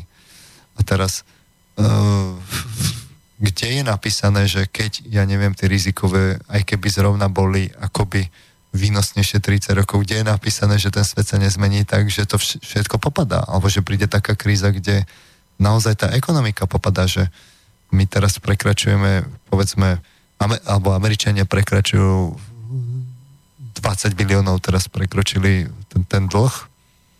No a kedy, kedy to posplácajú oni, že kedy toto nastane? A nastane to vôbec? Ne, neodpíše sa to? Ne, nespôsobí to takú krízu, že že vôbec celé tie, tie fondy budú, budú stratové, že, že ľudia de facto akoby tá, tá, tá dôchodková reforma, o ktorej si my myslíme, že pofunguje, že ona vlastne nepofunguje, že sa to tam vytuneluje, tak ako tie, tie harvardské fondy. Lebo tie sa vytunelovali. No však áno, však. Tie sa vytunelovali a Uh, no, a, a potom ale keď niekto hovorí, že má mandát ako keby pošťuchávať tých ľudí do tých, ja neviem, rizikovejších, tak potom ten mandát, kto povedal, že to je to lepšie pre tých ľudí? No, my ale počúvame skoro denne informácie o tom, že na finančných trhoch vládne buď bičia nálada alebo medvedia nálada a podľa toho sa orientujú samozrejme investori a tí, čo teda obchodujú na burze a podobne. A ja sa tiež pýtam, že ako to teraz kto dáva? To dáva ten človek v hospodárskych novinách do toho a ten si to berie odkiaľ. To dostáva informáciu z nejakej, ja neviem, poradenskej firmy a táto má odkiaľ. A už sa to teda takto motá, pretože to sú... No a tým sa dostávame k tomu, že k tým sa dostávame akoby ku psychológii pre zmenu na tej úrovni tej investorskej. A? No. Hej, že, že tie, tie mm, to, to je zo psychológie napríklad známe, že, že lingvisticky, lingvisticky, keď sa pozrieme na burzy, tak sa tam uplatňujú tie isté slova, metafory a slovné spojenia ako e, v hazardných hrách. Že, e, ja si teraz ani nespomínam na tie slovné spojenia, musel by som chvíľu premýšľať, ale viem, že ten, tento poznatok je, že e, no, no nenapadne ma teraz, ale tie, tie, tie isté metafory sú tam, že... že porazil a... To, to, to bolo... No, bráni sa, alebo takéto veci, to je u, u tých... Tie... Nie, nie, nie, to, to bolo niečo také ako, že... No nie, nespomeniem si Neviem. teraz tie konkrétne príklady, ale, ale uh, te, a teraz, teraz, si, teraz si položíme otázku, že a na základe čoho sa tí investori rozhodujú, že, že kam je toto lepšie, kam je toto horšie. No a zistíte, že tam podstatnú úlohu teraz práve hrajú médiá. Že je, je tej, tých čísel je toľko, že je dôležité ich interpretovať. No to, to, to, to okamihu, keď sa interpretujú, mm-hmm. tak, tak uh, tí, ktorí ich interpretujú, idú do médií. Mm-hmm. A kto vyberá tých ľudí, ktorí idú do médií a, a, a ktoré médiá sú to tie, ktoré, ktoré sú tie takzvané mienkotvorné v danej oblasti a tak ďalej. Tam sa dostávame k tomu, že, že Tam je, tam je kopec konfliktov záujmov. Že máte tých veľkých investorov, Warren Buffett a, a George Soros a podobne takýchto tých, tých, tie, tie známe mená, ktoré zároveň sú tými hráčmi a zároveň do tých médií niečo hovoria. No, tak to je vlastne... Čiže inými slovami, tý, inými slovami povedané, to je, to je konflikt záujmov, lebo Hej. on na jednej strane podniká a na druhej strane tými svojimi vyhláseniami, ktoré, ktorý, ktoré rozhoduje, o ktorých rozhoduje on, vlastne dáva niečo do médií a tým ovplyvňuje celý ten trh. No a keby to ešte bolo tak jed, takéto jednoduché. Ešte aj tie médiá niekto vlastní. Mm. A vy neviete, ktoré z tých médií, na, ktorý, na ktoré má vplyv práve ten daný finančník. Lebo časť z nich uh, a teraz ani nejde o to, že Tí, tí najväčší hráči nie sú tí individuálni individuálni uh, investori, akoby investori, konkrétni ľudia. Najväčší hráči sú, sú proste finančné, veľké finančné inštitúcie, ktoré sú rádovo ďalej než najbohatší ľudia. A teraz oni nejakým spôsobom akoby prenikajú tými nitkami do celej tej ekonomiky svetovej, hlavne teda do nadnárodných spoločností a samozrejme, že aj do médií.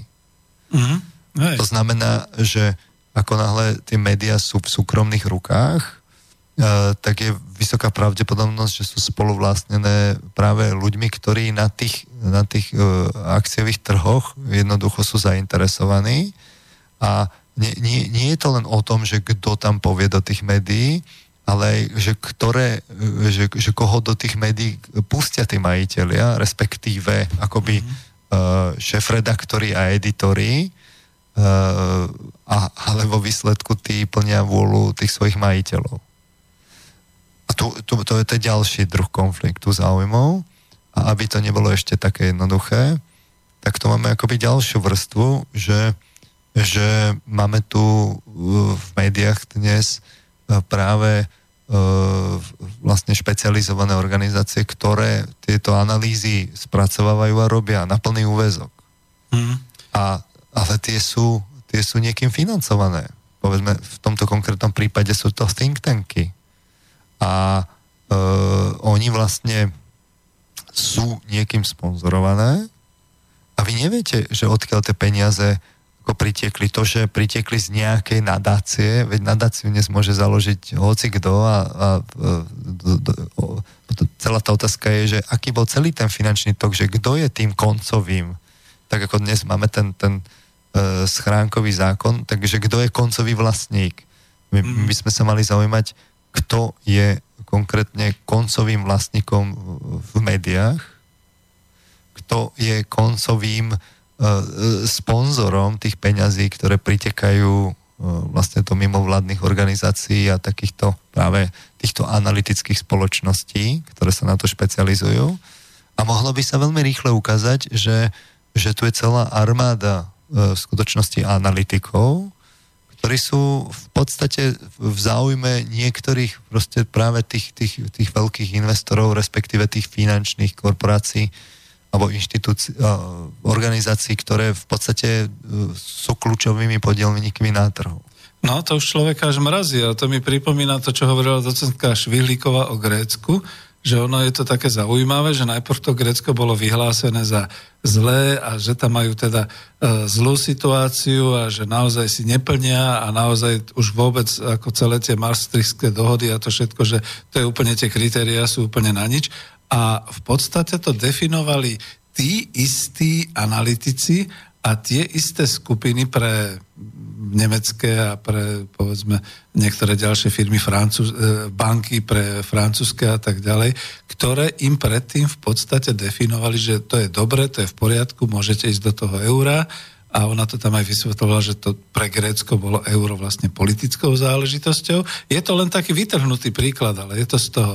A že dnes tie isté spoločnosti a tí istí nezávislí experti a tie isté vlastne skupiny tvrdia, že už je to dobré, že to je vynikajúce, že už naozaj rastú a už, už sa to všetko deje. A ona tam položila takú otázku, že no jakže, čo sa deje? Že to všetko v podstate akurát len uh, ide do toho, že zachraňujú sa tie nemecké a tie francúzske finančné inštitúcie a tie banky a tak ďalej, ale tí istí, ktorí predtým tvrdili, že to je špatné, tí teraz tvrdia, že to je dobré. Ale nič sa nezmenilo. To, to, to, to, veď to, že, že keď sa pozrie na tie expozície práve nemeckých a francúzskych bank v tom Grécku, tak sa zistí, že to, to, ako sa vyriešila tá finančná kríza v Grécku konkrétne, tak sa vyriešila práve tým spôsobom, že sa to previedlo z tých súkromných bank na, na, na, v podstate na Eurobanku, Európsku centrálnu banku. Takže vo výsledku si tie súkromné banky cen, akoby socializovali svoje dlhy. Keby mali zisky, tak do toho nás nič, rozumiete? Ale keďže mali straty a boli too big to fall, tak príliš veľký... Príliš na to, veľká na to, aby padli. Aby padli, no tak, tak sa, museli, sa museli socializovať, ale v princípe oni nemuseli nič zmeniť. Čiže mm-hmm. žiadne, žiadne... Viete, že keď, keď teda bol problém v tom, že boli príliš veľkí na to, aby padli, tak by sa mali... by mal byť na ne uplatnený antimonopolný zákon, a jednoducho mali by sa rozdeliť, tak ako sa rozdelilo á té and té v osemdesiatych rokoch v Spojených štátoch a podobne a v podstate to oživilo trh, tak jedno z kľúčových opatrení by malo byť teda, že, že teda zabe, zabe, zamedzíme tomu, aby, aby takí veľkí boli, ktorí potom nemôžu padnúť. A veď to je o tej koncentrácii, ale ja som ten príklad Grécka uvedol no, no. presne kvôli tomu, že e, tam boli tí istí e, poradcovia, tam boli tie isté firmy, ktoré hodnotili. A v podstate tí istí boli platení tými bankami, aby raz hovorili, že to je špatné a raz hovorili, že to je dobré. Ešte tam mali tvorivé účtovníctvo, totiž to tí Gréci museli akože splniť tie kritériá, aby mohli na to euro nabehnúť. Takže tie isté banky im potom pomáhali s finančnými machináciami, aby to mohli vykázať. Takže...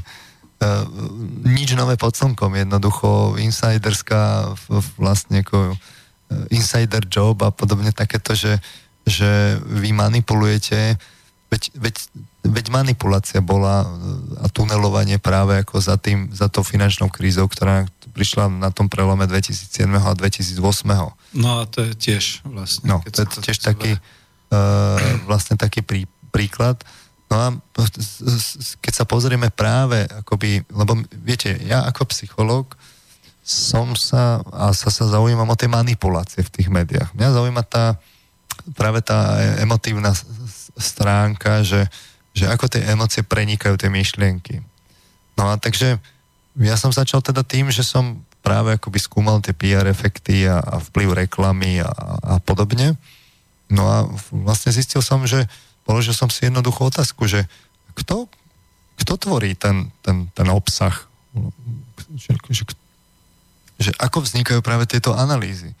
Ako to, že, že my e, v, v, vlastne máme tak enormne vychýlenú, práve v tej ekonomii máme vychýlenú tú, tú, tú, tú váhu ako keby na jeden ten rozmer práve k tomu, k tomu liberálnemu. Inými slovami povedané, viete, v psychológii platí, že, že človek je na jednej strane akoby tvor individuálny, má individualitu, má to svoje ja, čiže je individualitou, na druhej strane je, je tvorom sociálnym a má, spoločensk- má, má sociálne potreby, kvôli tomu sa aj akoby uh, budujú, vlastne sa zaraďuje do tých sociálnych skupín a od tých najjednoduchších, teda, alebo tých najbližších, že rodina cez, cez nejaké také širšie, že komunita, mesto, priatelia a tak podobne, až, až k takým tým v, vlastne veľkým typu národ, štát a Hej. podobne. A teraz, a teraz v podstate akoby my sme vychýlení smerom k tomu individuálnemu a to sociálne, za to platíme daň, že to, to sociálne sa nám vlastne čoraz viac a viac akoby anonymizuje a narastá, narastajú vlastne trecie plochy neustále, tá spoločnosť sa rozhádáva čoraz viacej a v podstate e- sa tí ľudia od seba vzdialujú. To je nevyhnutný dôsledok. No a my máme, povedzme, v ekonomii práve ten prístup taký vychýlený smerom k tomu individuálnemu. To je to, to liberálny kapitalizmus, to si preložme, že to je, to je orientované na jednotlivca. Áno, na jeho sebectvo a na jeho snahu mať do, z toho dokonca maximum. Sa to hm? berie, že to je hybnou silou e, vý, ako vývoja, že to je v podstate evolúcia, pričom príro, prírodzený výber vôbec nič nehovorí o tom, že či sa má preferovať vlastne egoistické správ, správanie alebo kooperatívne. A teraz ste kápli doslova v úvodzovkách povedané na tú kritiku, čo som hovoril o tej e, klasickej ekonomii, ktorá naozaj predpokladá, že človek je tu racionálny, on nepotrebuje poznať ostatné veci a ostatné problémy, on len potrebuje sebecky pre seba, za seba. No a, mm. no a teraz, veď to je, veď to je to, že, že v tej ekonomii práve prevládá dnes tento akoby e, svetonázor, keď to tak poviem, alebo paradigma. No, tento, to, tento uhol pohľadu na človeka. To sme zdedili z tých liberálnych e, ideológií. Žiaľ Bohu, musím to povedať tak aj ako ekonom, že v podstate e, ako keby vyhrala celosvetovo a koniec dejín tá liberálna ideológia. Že no, teda takto. Teraz, pokiaľ, pokiaľ ten komunizmus akoby padol, tak sa to javilo ako, ako, ako ne, ne, neochvejné, že, že, to, že, že to už je koniec dejina, že už inak nebude. No teraz už sa ukazuje, že ten koniec dejín ako sa nejako akoby nekonal. Mm, že, Fukuyama. No, že, tento hlásil. Že, že to sociálne rozhodne nepovedalo ako posledné slovo. No ale teraz sa pozrime, že tá otázka, že, a, a, že prečo tak unizono všetci vlastne z tých think tankov tvr- hovoria o tej liberálnej ekonomike a vynašajú do neba. Hej? No odpoveď je, že položme si otázku, a že kým, odkiaľ vlastne oni na to majú financie, že odkiaľ tie financie prichádzajú. No a tak ja som sa na to pozrel. Pozrel som, skúmal som si tie výročné správy uh, práve tých, týchto think tankov a vôbec akoby mimovládnych organizácií. Nasistil som, že tie peniaze prichádzajú práve akoby z toho finančného prostredia, tých veľkých finančných inštitúcií, ktoré, ktoré sú v ťažkom konflikte záujmom. Oni to vykazujú ako filantropiu, v podstate rozvoj občianskej spoločnosti, ale v podstate e, sem akoby e, lejú tie peniaze, ale vš, oni ich vždy lejú do takých oblastí, ktorá podporuje akoby taký model spoločnosti, ktorý im vyhovuje a umožňuje im akoby monopolizovať a naďalej prehlbovať to svoje, uh, to svoje akoby de facto monopolné postavenie. Nie je to zase to pošťouchovanie, aby som to povedal tak opačne, lebo to už je drsnejšie. To, to, už to, je... Toto, je, to, toto už nie je pošťouchovanie, lebo, lebo v podstate pošťouchovanie by to bolo vtedy, keby sme my mali v médiách reálnu uh, proste diskusiu medzi ľavicovou ekonómiou a pravicovou ekonómiou. Ale to už aj, ja neviem, po, po, po migračnej kríze skúmali, ja neviem, v Nemecku, že, že my, máme, my máme v podstate, väčšina tých žurnalistov je, je orientovaná pravicovo. Mm-hmm. že, že to je vychýlené. Napriek tomu, že väčšina vlastne národa je orientovaná lavicovo, v oblasti médií je to naopak. A teraz, a teraz že, ale prečo my nemáme žiadnych akoby lavicových ekonómov? No odpoveď je, no lebo ich nikto nepodporí, ich nikto nezaplatí. No, to je pravda. Kto ich zaplatí? Lebo tu, tu máme tú, tú akoby našu, ja poviem to tak natvrdo, pokryteckú filantropiu, lebo to nie, to nie je len toto, tento prípad. To všetci si robia tú filantropiu, to dneskam tak, že, že, že akože robia filantropiu, ale robia len tú filantropiu, ktorá podporuje ich záujmy. A to je od telekomunikačných operátorov cez cez rôzne spoločnosti, jednoducho vy sa snažíte tie akože dobré skutky, v skutočnosti máte celkom zištný úmysel, že vždy tam musíte dať to vaše logo a v podstate si robíte pé er a, a je to vlastne využité na to, že to marketingo, keď už nič iné, tak je to marketingová kampaň. A tá ešte dovolená. Ale v skutočnosti mm. veľmi často je to tak, že to priamo akoby...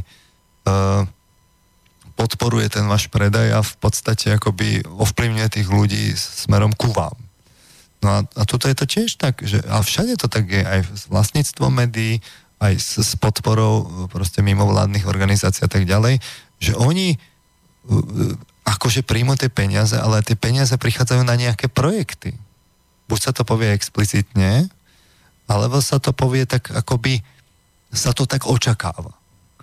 A dokonca aj do vedeckých výskumov, to je vo vede známe, že všetky tieto, tieto negatívne, že, že tabakové, cukrovinárske a neviem aké, všetky ja, tie oblasti. A hlavne tie farma oblasti, no? To tiež... Farma oblasti, v podstate vš- tieto, tieto negatívne fenomény, že tie veľké, teraz, ja neviem, bol akurát je aféra s Monsantom, čiže to máme zase pre zmenu agro sektor, že jednoducho oni si normálne platia vedcov, alebo rovno ani, že dokonca, že ani, že ich ani nenapíšu tie, tie, tie, tie články alebo príspevky, že ich len rovno podpíšu a že z tej firmy príde, kde, kde prichádzajú tie, tie výskumy, že teda ako je to v poriadku. A to o tom, to, to, to, o tom je vlastne celé, sú, sú príbehy, ktoré trvajú roky, rokuce, desiatky rokov, než tam vedecká obec sa vymaní z tejto manipulácie, kde, kde tie firmy, firmy tak deformovali ako keby tú vedu, že že už to musel naozaj ako kopu ľudí naštvať, že, že e, vlastne kým to ako keby naozaj podhalovali, lebo vzniká taký, taký dojem, akože, že, že je to v poriadku. Ale to si tá firma akoby zagrantovala, hmm. tie výskumy a e, ona ani nemusí falšovať, ona len ako keby ukáže tú jednu stranu, kde to je pozitívne, lebo v podstate aj, aj, aj ten nikotín má aj pozitívne účinky, viete. Aj, aj vlastne cukor má aj pozitívne účinky, ale, ale tie negatívne sa neukážu. To už sa ani v podstate nedá nejak definovať, to je nejaký marketing úplne na najvyššej úrovni, pretože to je naozaj o tom, ako keď potom počúvate niekde, alebo vidíte v televízii, že túto zubnú pastu vám odporúča, ja neviem, lekárska komora zubných lekárov a podobne. A teraz uverte tomu. No, ale toto sa deje na oveľa vyššej úrovni, na také serióznejšie a na tom, že no, oni to definujú. Keď máte, už, keď máte naozaj také tie... Z výskumov a z odporúčaní. Keď máte naozaj tie, tie, tie veľké finančné inštitúcie, veľké finančné inštitúcie, ktoré pracujú s biliónmi dolárov. Mm, však to. Boli výskumy, ja neviem, Gladfeld, Gladfelderov výskum v dvetisíc jedenásť, ktorý, ktorý sa práve snažil ukázať tú Že, že aké sú tie pákové efekty, že kde sú tie kľúčové akoby rozhodovacie právomoci v nadnárodných spoločnostiach a podobne. No tak keď už tam máte bilióny dolárov, tak potom to je iný druh myslenia. Viete, že už na tej úrovni, že keď máte miliardy dolárov a prídete do nejakej oblasti, tak vy akoby robíte také aktivity, ktoré sa sprvu ne, nezdajú bežným ľuďom logické, že, že ten tovar taký lacný, že Že, že, že idete pod cenu. No len to sa ukáže potom, keď všetci zbankrotujú tí malí, ktorí si to nemôžu dovoliť. Ten veľký, keď, keď takto všetkých zbankrotuje, tak on má potom monopolné postavenie, lebo, lebo, mal, lebo mal takú prevahu toho kapitálu za sebou, že si to mohol dovoliť, všetci zbankrotovali a on potom si vyberie ten zisk. No a to už je vlastne tá situácia v celkovej globálnej a nielen finančnej, ale teda aj v tej hospodárskej úrovni, že už to takto speje k tomu, že vlastne viac menej, uh, no, hm, uh, my si nevieme už predstaviť, že by, povedzme, bol nejaký súkromný malý výrobca nejakých automobilov alebo podobne, pretože už to je zaplavené týmito nadnárodnými spoločnosťami. My si už nevieme pomaly predstaviť ani výrobcu nejakých potravín, pretože vlastne sa k tomu už nedostane, pretože jednak aj ľudia, neviem, či by to chceli, pretože je to predsa len definované ako jeho výrobok a ľudia sú zvyknutí na nejaký iný a na nejaký taký celosvetovo rozšírený a podobne. A už to ide až do tej hranice znemožnenia a nielenže slobodného trhu, ale aj slobodného výberu. No. A teraz mm. toto ste na úrovni, kde máte akoby tú jednotlivú korporáciu. Mm. Ale my teraz hovoríme ešte o úrovni vyššej, ktorá, mm. kde tá finančná inštitúcia má také, také kapitálové akoby zabezpečenie, že vlastní N takýchto akoby kľúčových podielov v korporáciách a ktorá akoby tým, touto silou potom akoby ide do tých rozvíjajúcich sa trhov alebo transformujúcich sa trhov. A jej sa oplatí tam robiť normálne takéto, to nie je už ani pošťuchovanie, ale v podstate je to o, akoby e, ideová klietka, kde ona si zaplatí kopec takýchto týchto analytikov a tak, ktorí vlastne akoby podporujú to jej videnie sveta, ktoré umožní ten trh jednoducho obsadiť. No ale to už teraz sme prekročili, až trošku išli sme ďalej, len teraz to je, ja by som povedal, z tej východiskovej situácie, že nedostala sa vlastne tá ekonomia ako veda do rozporu sama so sebou a nie je ten Thaler vlastne prvý taký, ktorý povedal, že král je nahý v tom zmysle, že dobre, dovtedy tam dostávali ľudia už aj nejaké ceny a aj Nobelové za nejaké to behaviorálne správanie sa organizácií firiem a ľudí a tak ďalej, ale to už je to natoľko vážne, že v podstate teraz som pochopil možno tú vetu, že sa znova on snaží orientovať na tú realitu a na tie skutočné potreby, aké sú, pretože toto vlastne my už všetci dávno cítime, že tu je ovplyvňovanie, tu je to pošťuchovanie, tu už sa naozaj deje niečo v zmysle ovplyvňovania tých emócií a toho rozhodnutia ľudí, aj teda tých drobných investorov, aj teda vôbec celkovo. No ale tá oficiálna klasická ekonomia to furt ešte nepripúšťa. Tá ešte stále hovorí o tom, že človek je racionálny, rozhoduje sa racionálne a keď raz chce tam zainvestovať, tak to chce kvôli tomu, že to je pre neho a že to on si rozumovo a tak ďalej. Ale to, čo hovoríme, vlastne znamená, že tam vôbec už nie je rozum. To je také poštuchovanie. No, tu, tu sa práve dostávame do, do otázky, že prečo mm. je vlastne tá ekonomia naozaj tak, tak dramaticky vychylená práve k tomu liberálnemu kapitalizmu, kde, kde, kde je zameraná na, cen, na je centrovaná na človeka, na, na jednotlivca, jeho, jeho práva smerom k ostatným, pričom e, vlastne mu garantuje také práva, ktoré sú v skutočnosti e, v rozpore s tými sociálnym, s tým, s tým sociálnym. Mm-hmm. No a A to má, to má negatívne následky. Viete, že e,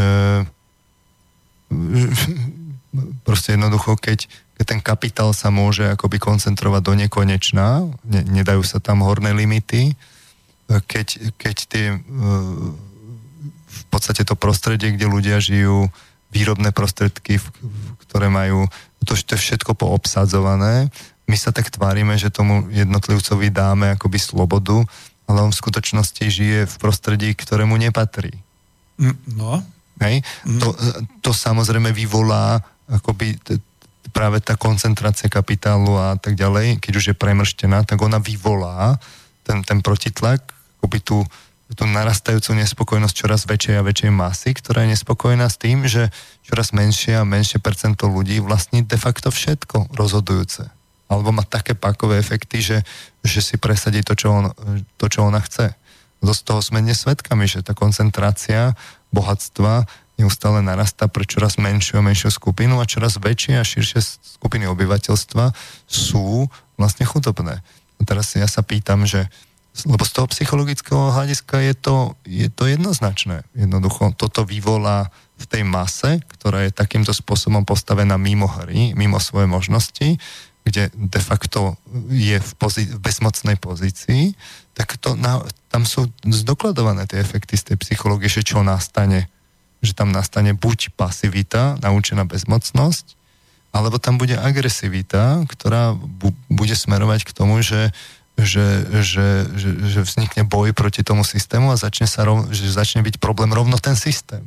Mm, no a teraz, a teraz ja sa pýtam, že a prečo ešte stále akoby tí, tí ekonómovia toto akoby nereflektujú, že prečo stále sme tak vychýlení smerom k tomu, k tomu akoby racionálnemu a, racionálnemu a tomu na jednotlivca zameraného na koncentráciu kapitálu, proste liberálny kapitalizmus.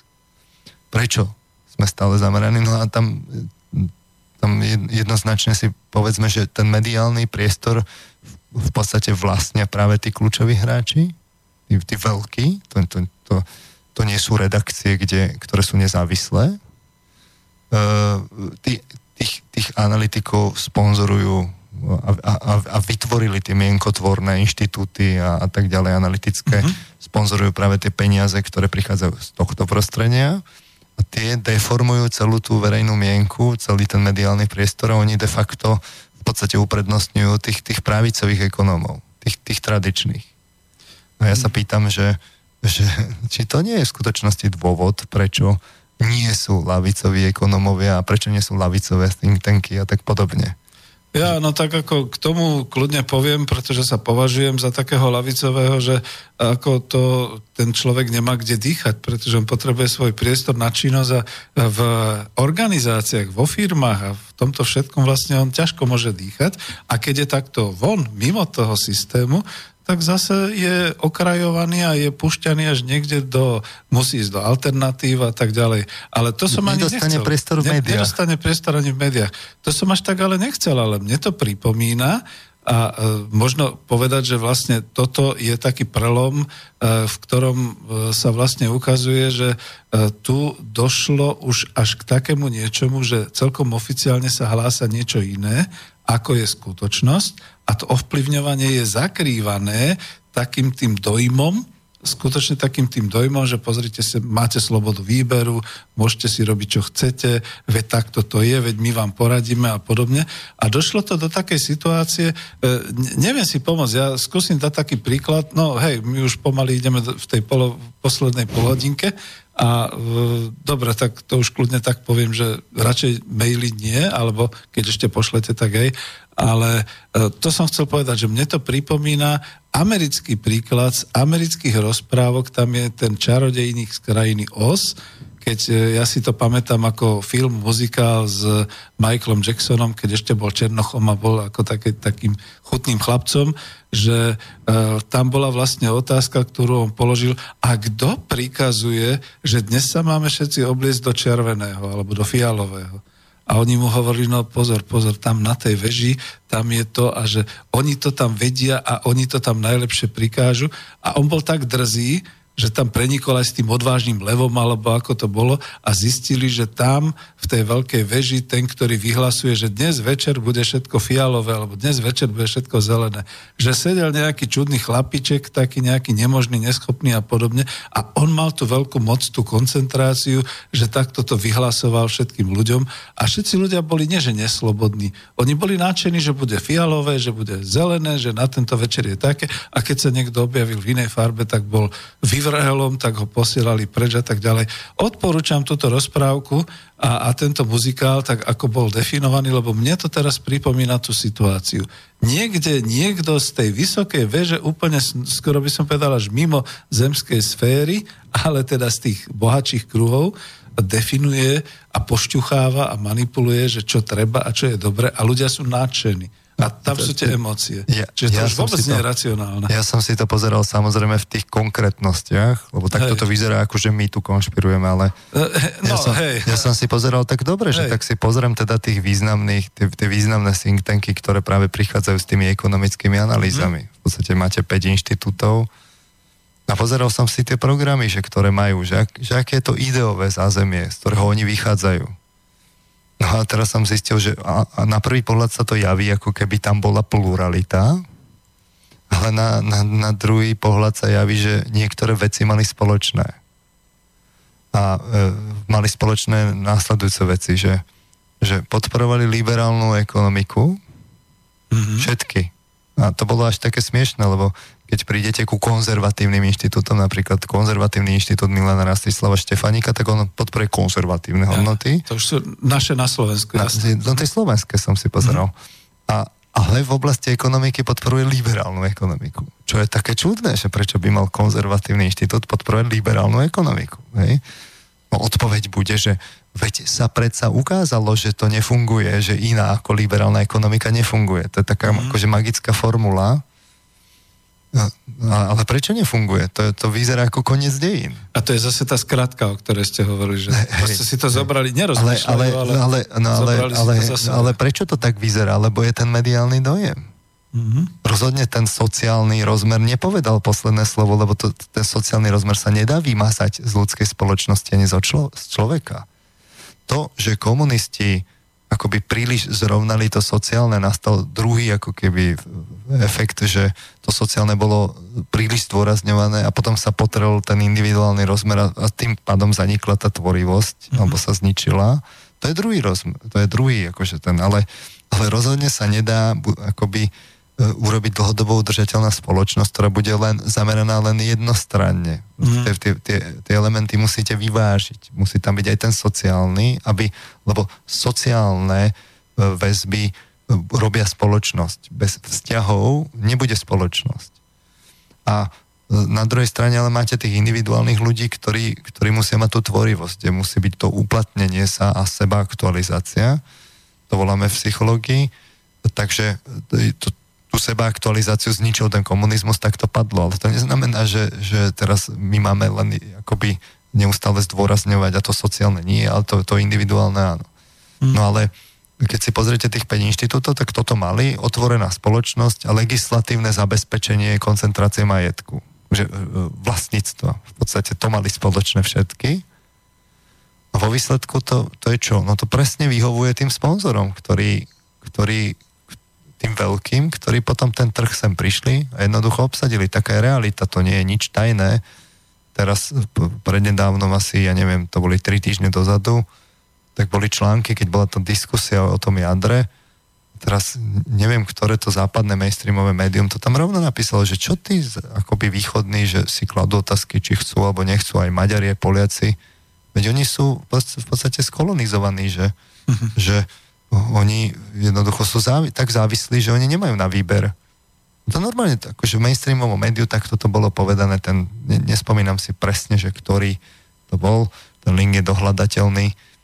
A to, taká je realita. Proste, no. Keď sem príde Angela Merkelová a teraz povie, že, že ale viete, že dvesto tisíc pracovných miest závisí od nemeckého uh, priemyslu u nás a ďalších, ďalších N tuším šesťdesiat tisíc priamo Slovakov robí v Nemecku. No dvesto tisíc pracovných miest, to máte v podstate milión ľudí v, akože v rodinách. Ko, koľko je pracujúcich reálne? Nejaké dva milióny. dva milióny. Tak desať tisíc, teda desať percent rovno trhu tých, tých pracovných miest je priamo z toho nemeckého kapitálu. A to ešte nehovoríme o investíciách, ktoré tu nemecký kapitál má a, a tak ďalej. Takže keď, keď Nemci prídu a povedia, že teda ale toto a toto bude tak a tak, tak čo, čo môžeme my tu? My, nám nepatria naše kľúčové vý, výrobné prostriedky. No veď práve. Toto pekne povedal aj pán profesor Keller, že vlastne zaprvé nerozumie tej diskusii o jadre, ktorá vlastne na západe není, ale není, že my už sme v jadre, ale proste oni nerozumejú, o čom tu, tu chceme diskutovať, presne asi to bolo v tom. A potom to druhé, že my sme naozaj ovplyvnení, máme posledných desať minút. Hej, ja to tak kontrolujem, že... Že sme vlastne doslova... To, to je to, že to nie je žiadna konšpirácia, keď sa povie, že niekto tu ovplyvňuje celé to ekonomické prostredie a to už dávno nie je tým racionálnym spôsobom, ale týmto, vy ste to hovorili pošťuchávanie, ja to už hovorím manipulácia. To, to je manipulácia, to, to sa inak už nazvať nedá. Takže vo výsledku jednoducho tí lavicoví ekonomovia nie sú preto, lebo ich nikto nezaplatí a nikto im nedá priestor v médiách. Jedine slobodný vysielač. No a, a, a potom, potom vzniká akoby ten, to, to orákulo, mysteriózny dojem, že, že, to, že, to, že tu máme koniec dejín ekonomických, v podstate mm, celý, to, celé to je len o tom liberál, liberálnej ekonomike a nič iné nie je, ani nie, a, a pozor, ani nemá zmysel o tom uvažovať. To je presne ako, ako v tej psychológii, kde si tí behavioristi v tých, tých, od tých dvadsiatych do šesťdesiatych rokov povedali, že nemá zmysel skúmať tie myšlienkové procesy, lebo to sa nedá skúmať objektívne, to nemá zmysel. Ani, ani to neskúmali. Tak sa to, tak sa to v podstate skoro štyridsať rokov v psychológii neskúmalo, lebo tam bol tento predsudok. A, a, a toto je o tom, akoby o tej paradigme, že, že o tých paradigmách, že, že vy si stanovíte také predsudky na začiatku, že potom akoby nevid, nereflektujete kus reality. No a vo výsledku je z toho potom to, že sú z toho také absurdity, že, že, že teda vlastne tí ľudia, že či sú racionálni alebo nie.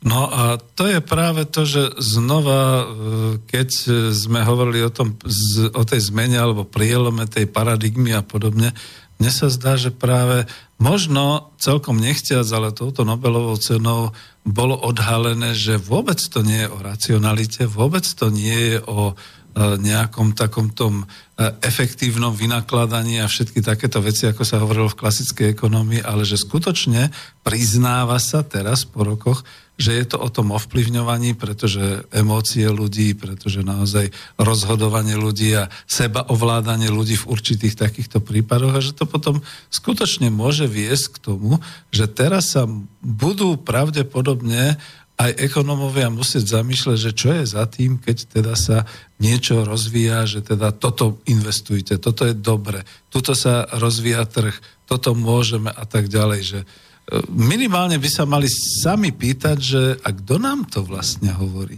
No, to, toto, že skôr ešte, ešte je taká akoby otázka bazálneho chochmesu, ja to tak volám ľudovo, v podstate tej etiky, že ako môže akoby do médií hovoriť niekto, kto je účastníkom toho trhu. No, to, to je jedna, jedna otázka, kde je konflikt záujmov. Potom je to otázka, že, že ako môže niekto, kto je, kto je akoby účastníkom toho trhu, vlastniť tie médiá.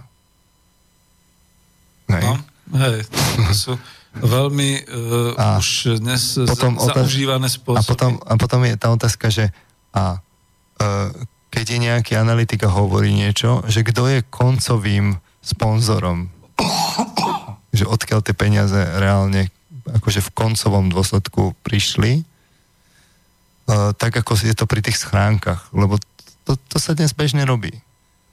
Takže uh, to, je otázka, to sú otázky proste také, také základnej etiky, kde kedysi ľudia cítili, že tak keď som v konflikte záujmov, tak by som nemal.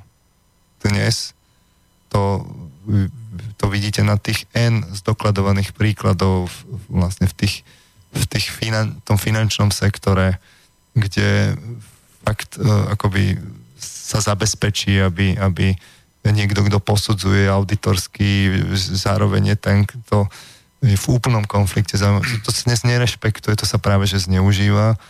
Zisk nadovšetko. No a to práve, že nie sú že nejaké konšpiračné reči alebo podobne, ale to je skôr takéto zdesenie a zase to dávam, akože to je ten prelomový moment, že to je to zdesenie, že my už nerozhodujeme sami racionálne a o tej najvyššej efektivite a o všetkých takýchto veciach, ale niekto rozhoduje za nás, čo nám má byť efektívne a racionálne a ako sa vlastne máme správať.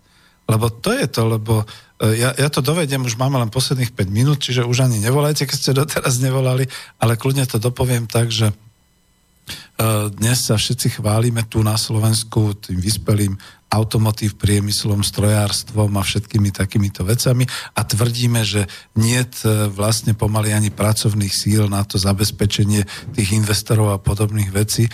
Ale toto nie je racionálne uvažovanie, pretože práve dnes som mal s jednou sociologičkou uh, diskusiu a ona tiež potvrdila, že toto nemáme preskúmané, že vlastne uh, súlad tých kvalifikácií a tých možností tých ľud, toho celého ľudského pracovného tej kapacity na Slovensku je úplne odlišný od toho, čo chcú investori. Tak na čo sem tých investorov voláme? Len preto, aby sme boli vyspelá há dé pé krajina s vysokým rastom? Lebo to už nemá zmysel, ale to už by sme asi, máme posledné tri minúty, tak teraz som to už asi prešvihol do ďalšej to už relácie. Asi, asi na ďalšiu reláciu. Asi je čas sa rozlúčiť, tam samozrejme by sa dalo povedať akoby z tých, z tých dopadov e, sociologických a psychologických s tým automobilovým priemyslom, len aby sme nedopadli ako Detroit. No, len aby sme nedopadli ako Detroit, lebo, lebo to automobilový priemysel bude prvý, ktorý bude padať v čase krízy a my sme tak na ňom závislí. Niekde som čítal, že štyridsať percent akoby, to má dopad na štyridsať percent há dé pé.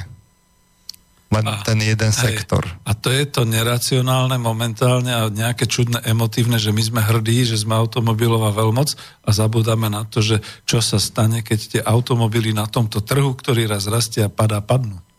No, jednoducho tie, tie, ten priemysel by sme mali mať diverzifikovaný, a, lebo tam sú tie príklady zdokladované, čo sa v tom Detroite periodicky stávalo a aké to malo so, sociologické následky na ľudí, čo sa dialo v prípade, keď bol boom na trhu a odbyt automobilov, čo sa dialo, keď to totálne prepadlo. Mm. Takže to sú, to, to, to nás čaká, neminie. To si asi necháme už na ďalšiu reláciu, lebo máme akurát čas možno na rozlúčenie, už ani nie na pesničku. A ako, ďakujem pekne, ak ste nás počúvali, a vidím, že ste nás počúvali, lebo mám tu nejaký prehľad, že kto nás pozerá a koľko. E, nič sa nedá robiť, ten mail nepatril sem, ja odpoviem individuálne, pretože to nie v tejto relácii by sme mohli riešiť. No a čo môžem povedať na záver? Toto bolo stretnutie psychológa a ekonóma, ktorí sa e, naozaj nebavili iba o Thalerovej e, Nobelovej cene, ale aj o všetkých tých súvislostiach. Ja vám vlastne veľmi pekne ďakujem, pán doktor ja, Peter Marman. Ja vám zase ďakujem za inšpiratívnu diskusiu a pozdravujem poslucháčov. Ďakujem. Podobne sme radi, že ste nám zachovali prie, dos, doslova teda ako takúto priazeň ešte aj teraz o pol jedenástej. Nebudeme asi pokračovať, hlavne kvôli tomu, že to už potom by sme museli bystrické štúdio nejakým spôsobom ešte zaťažovať, šťuchať. Takže e, veľmi pekne ďakujem. Do počutia, Do počutia. A snáď sa uvidíme ešte. Táto relácia vznikla za podpory dobrovoľných príspevkov našich poslucháčov. I ty sa k nim môžeš pridať. Viac informácií nájdeš na w w w bodka slobodný vysielač bodka es ka. Ďakujeme.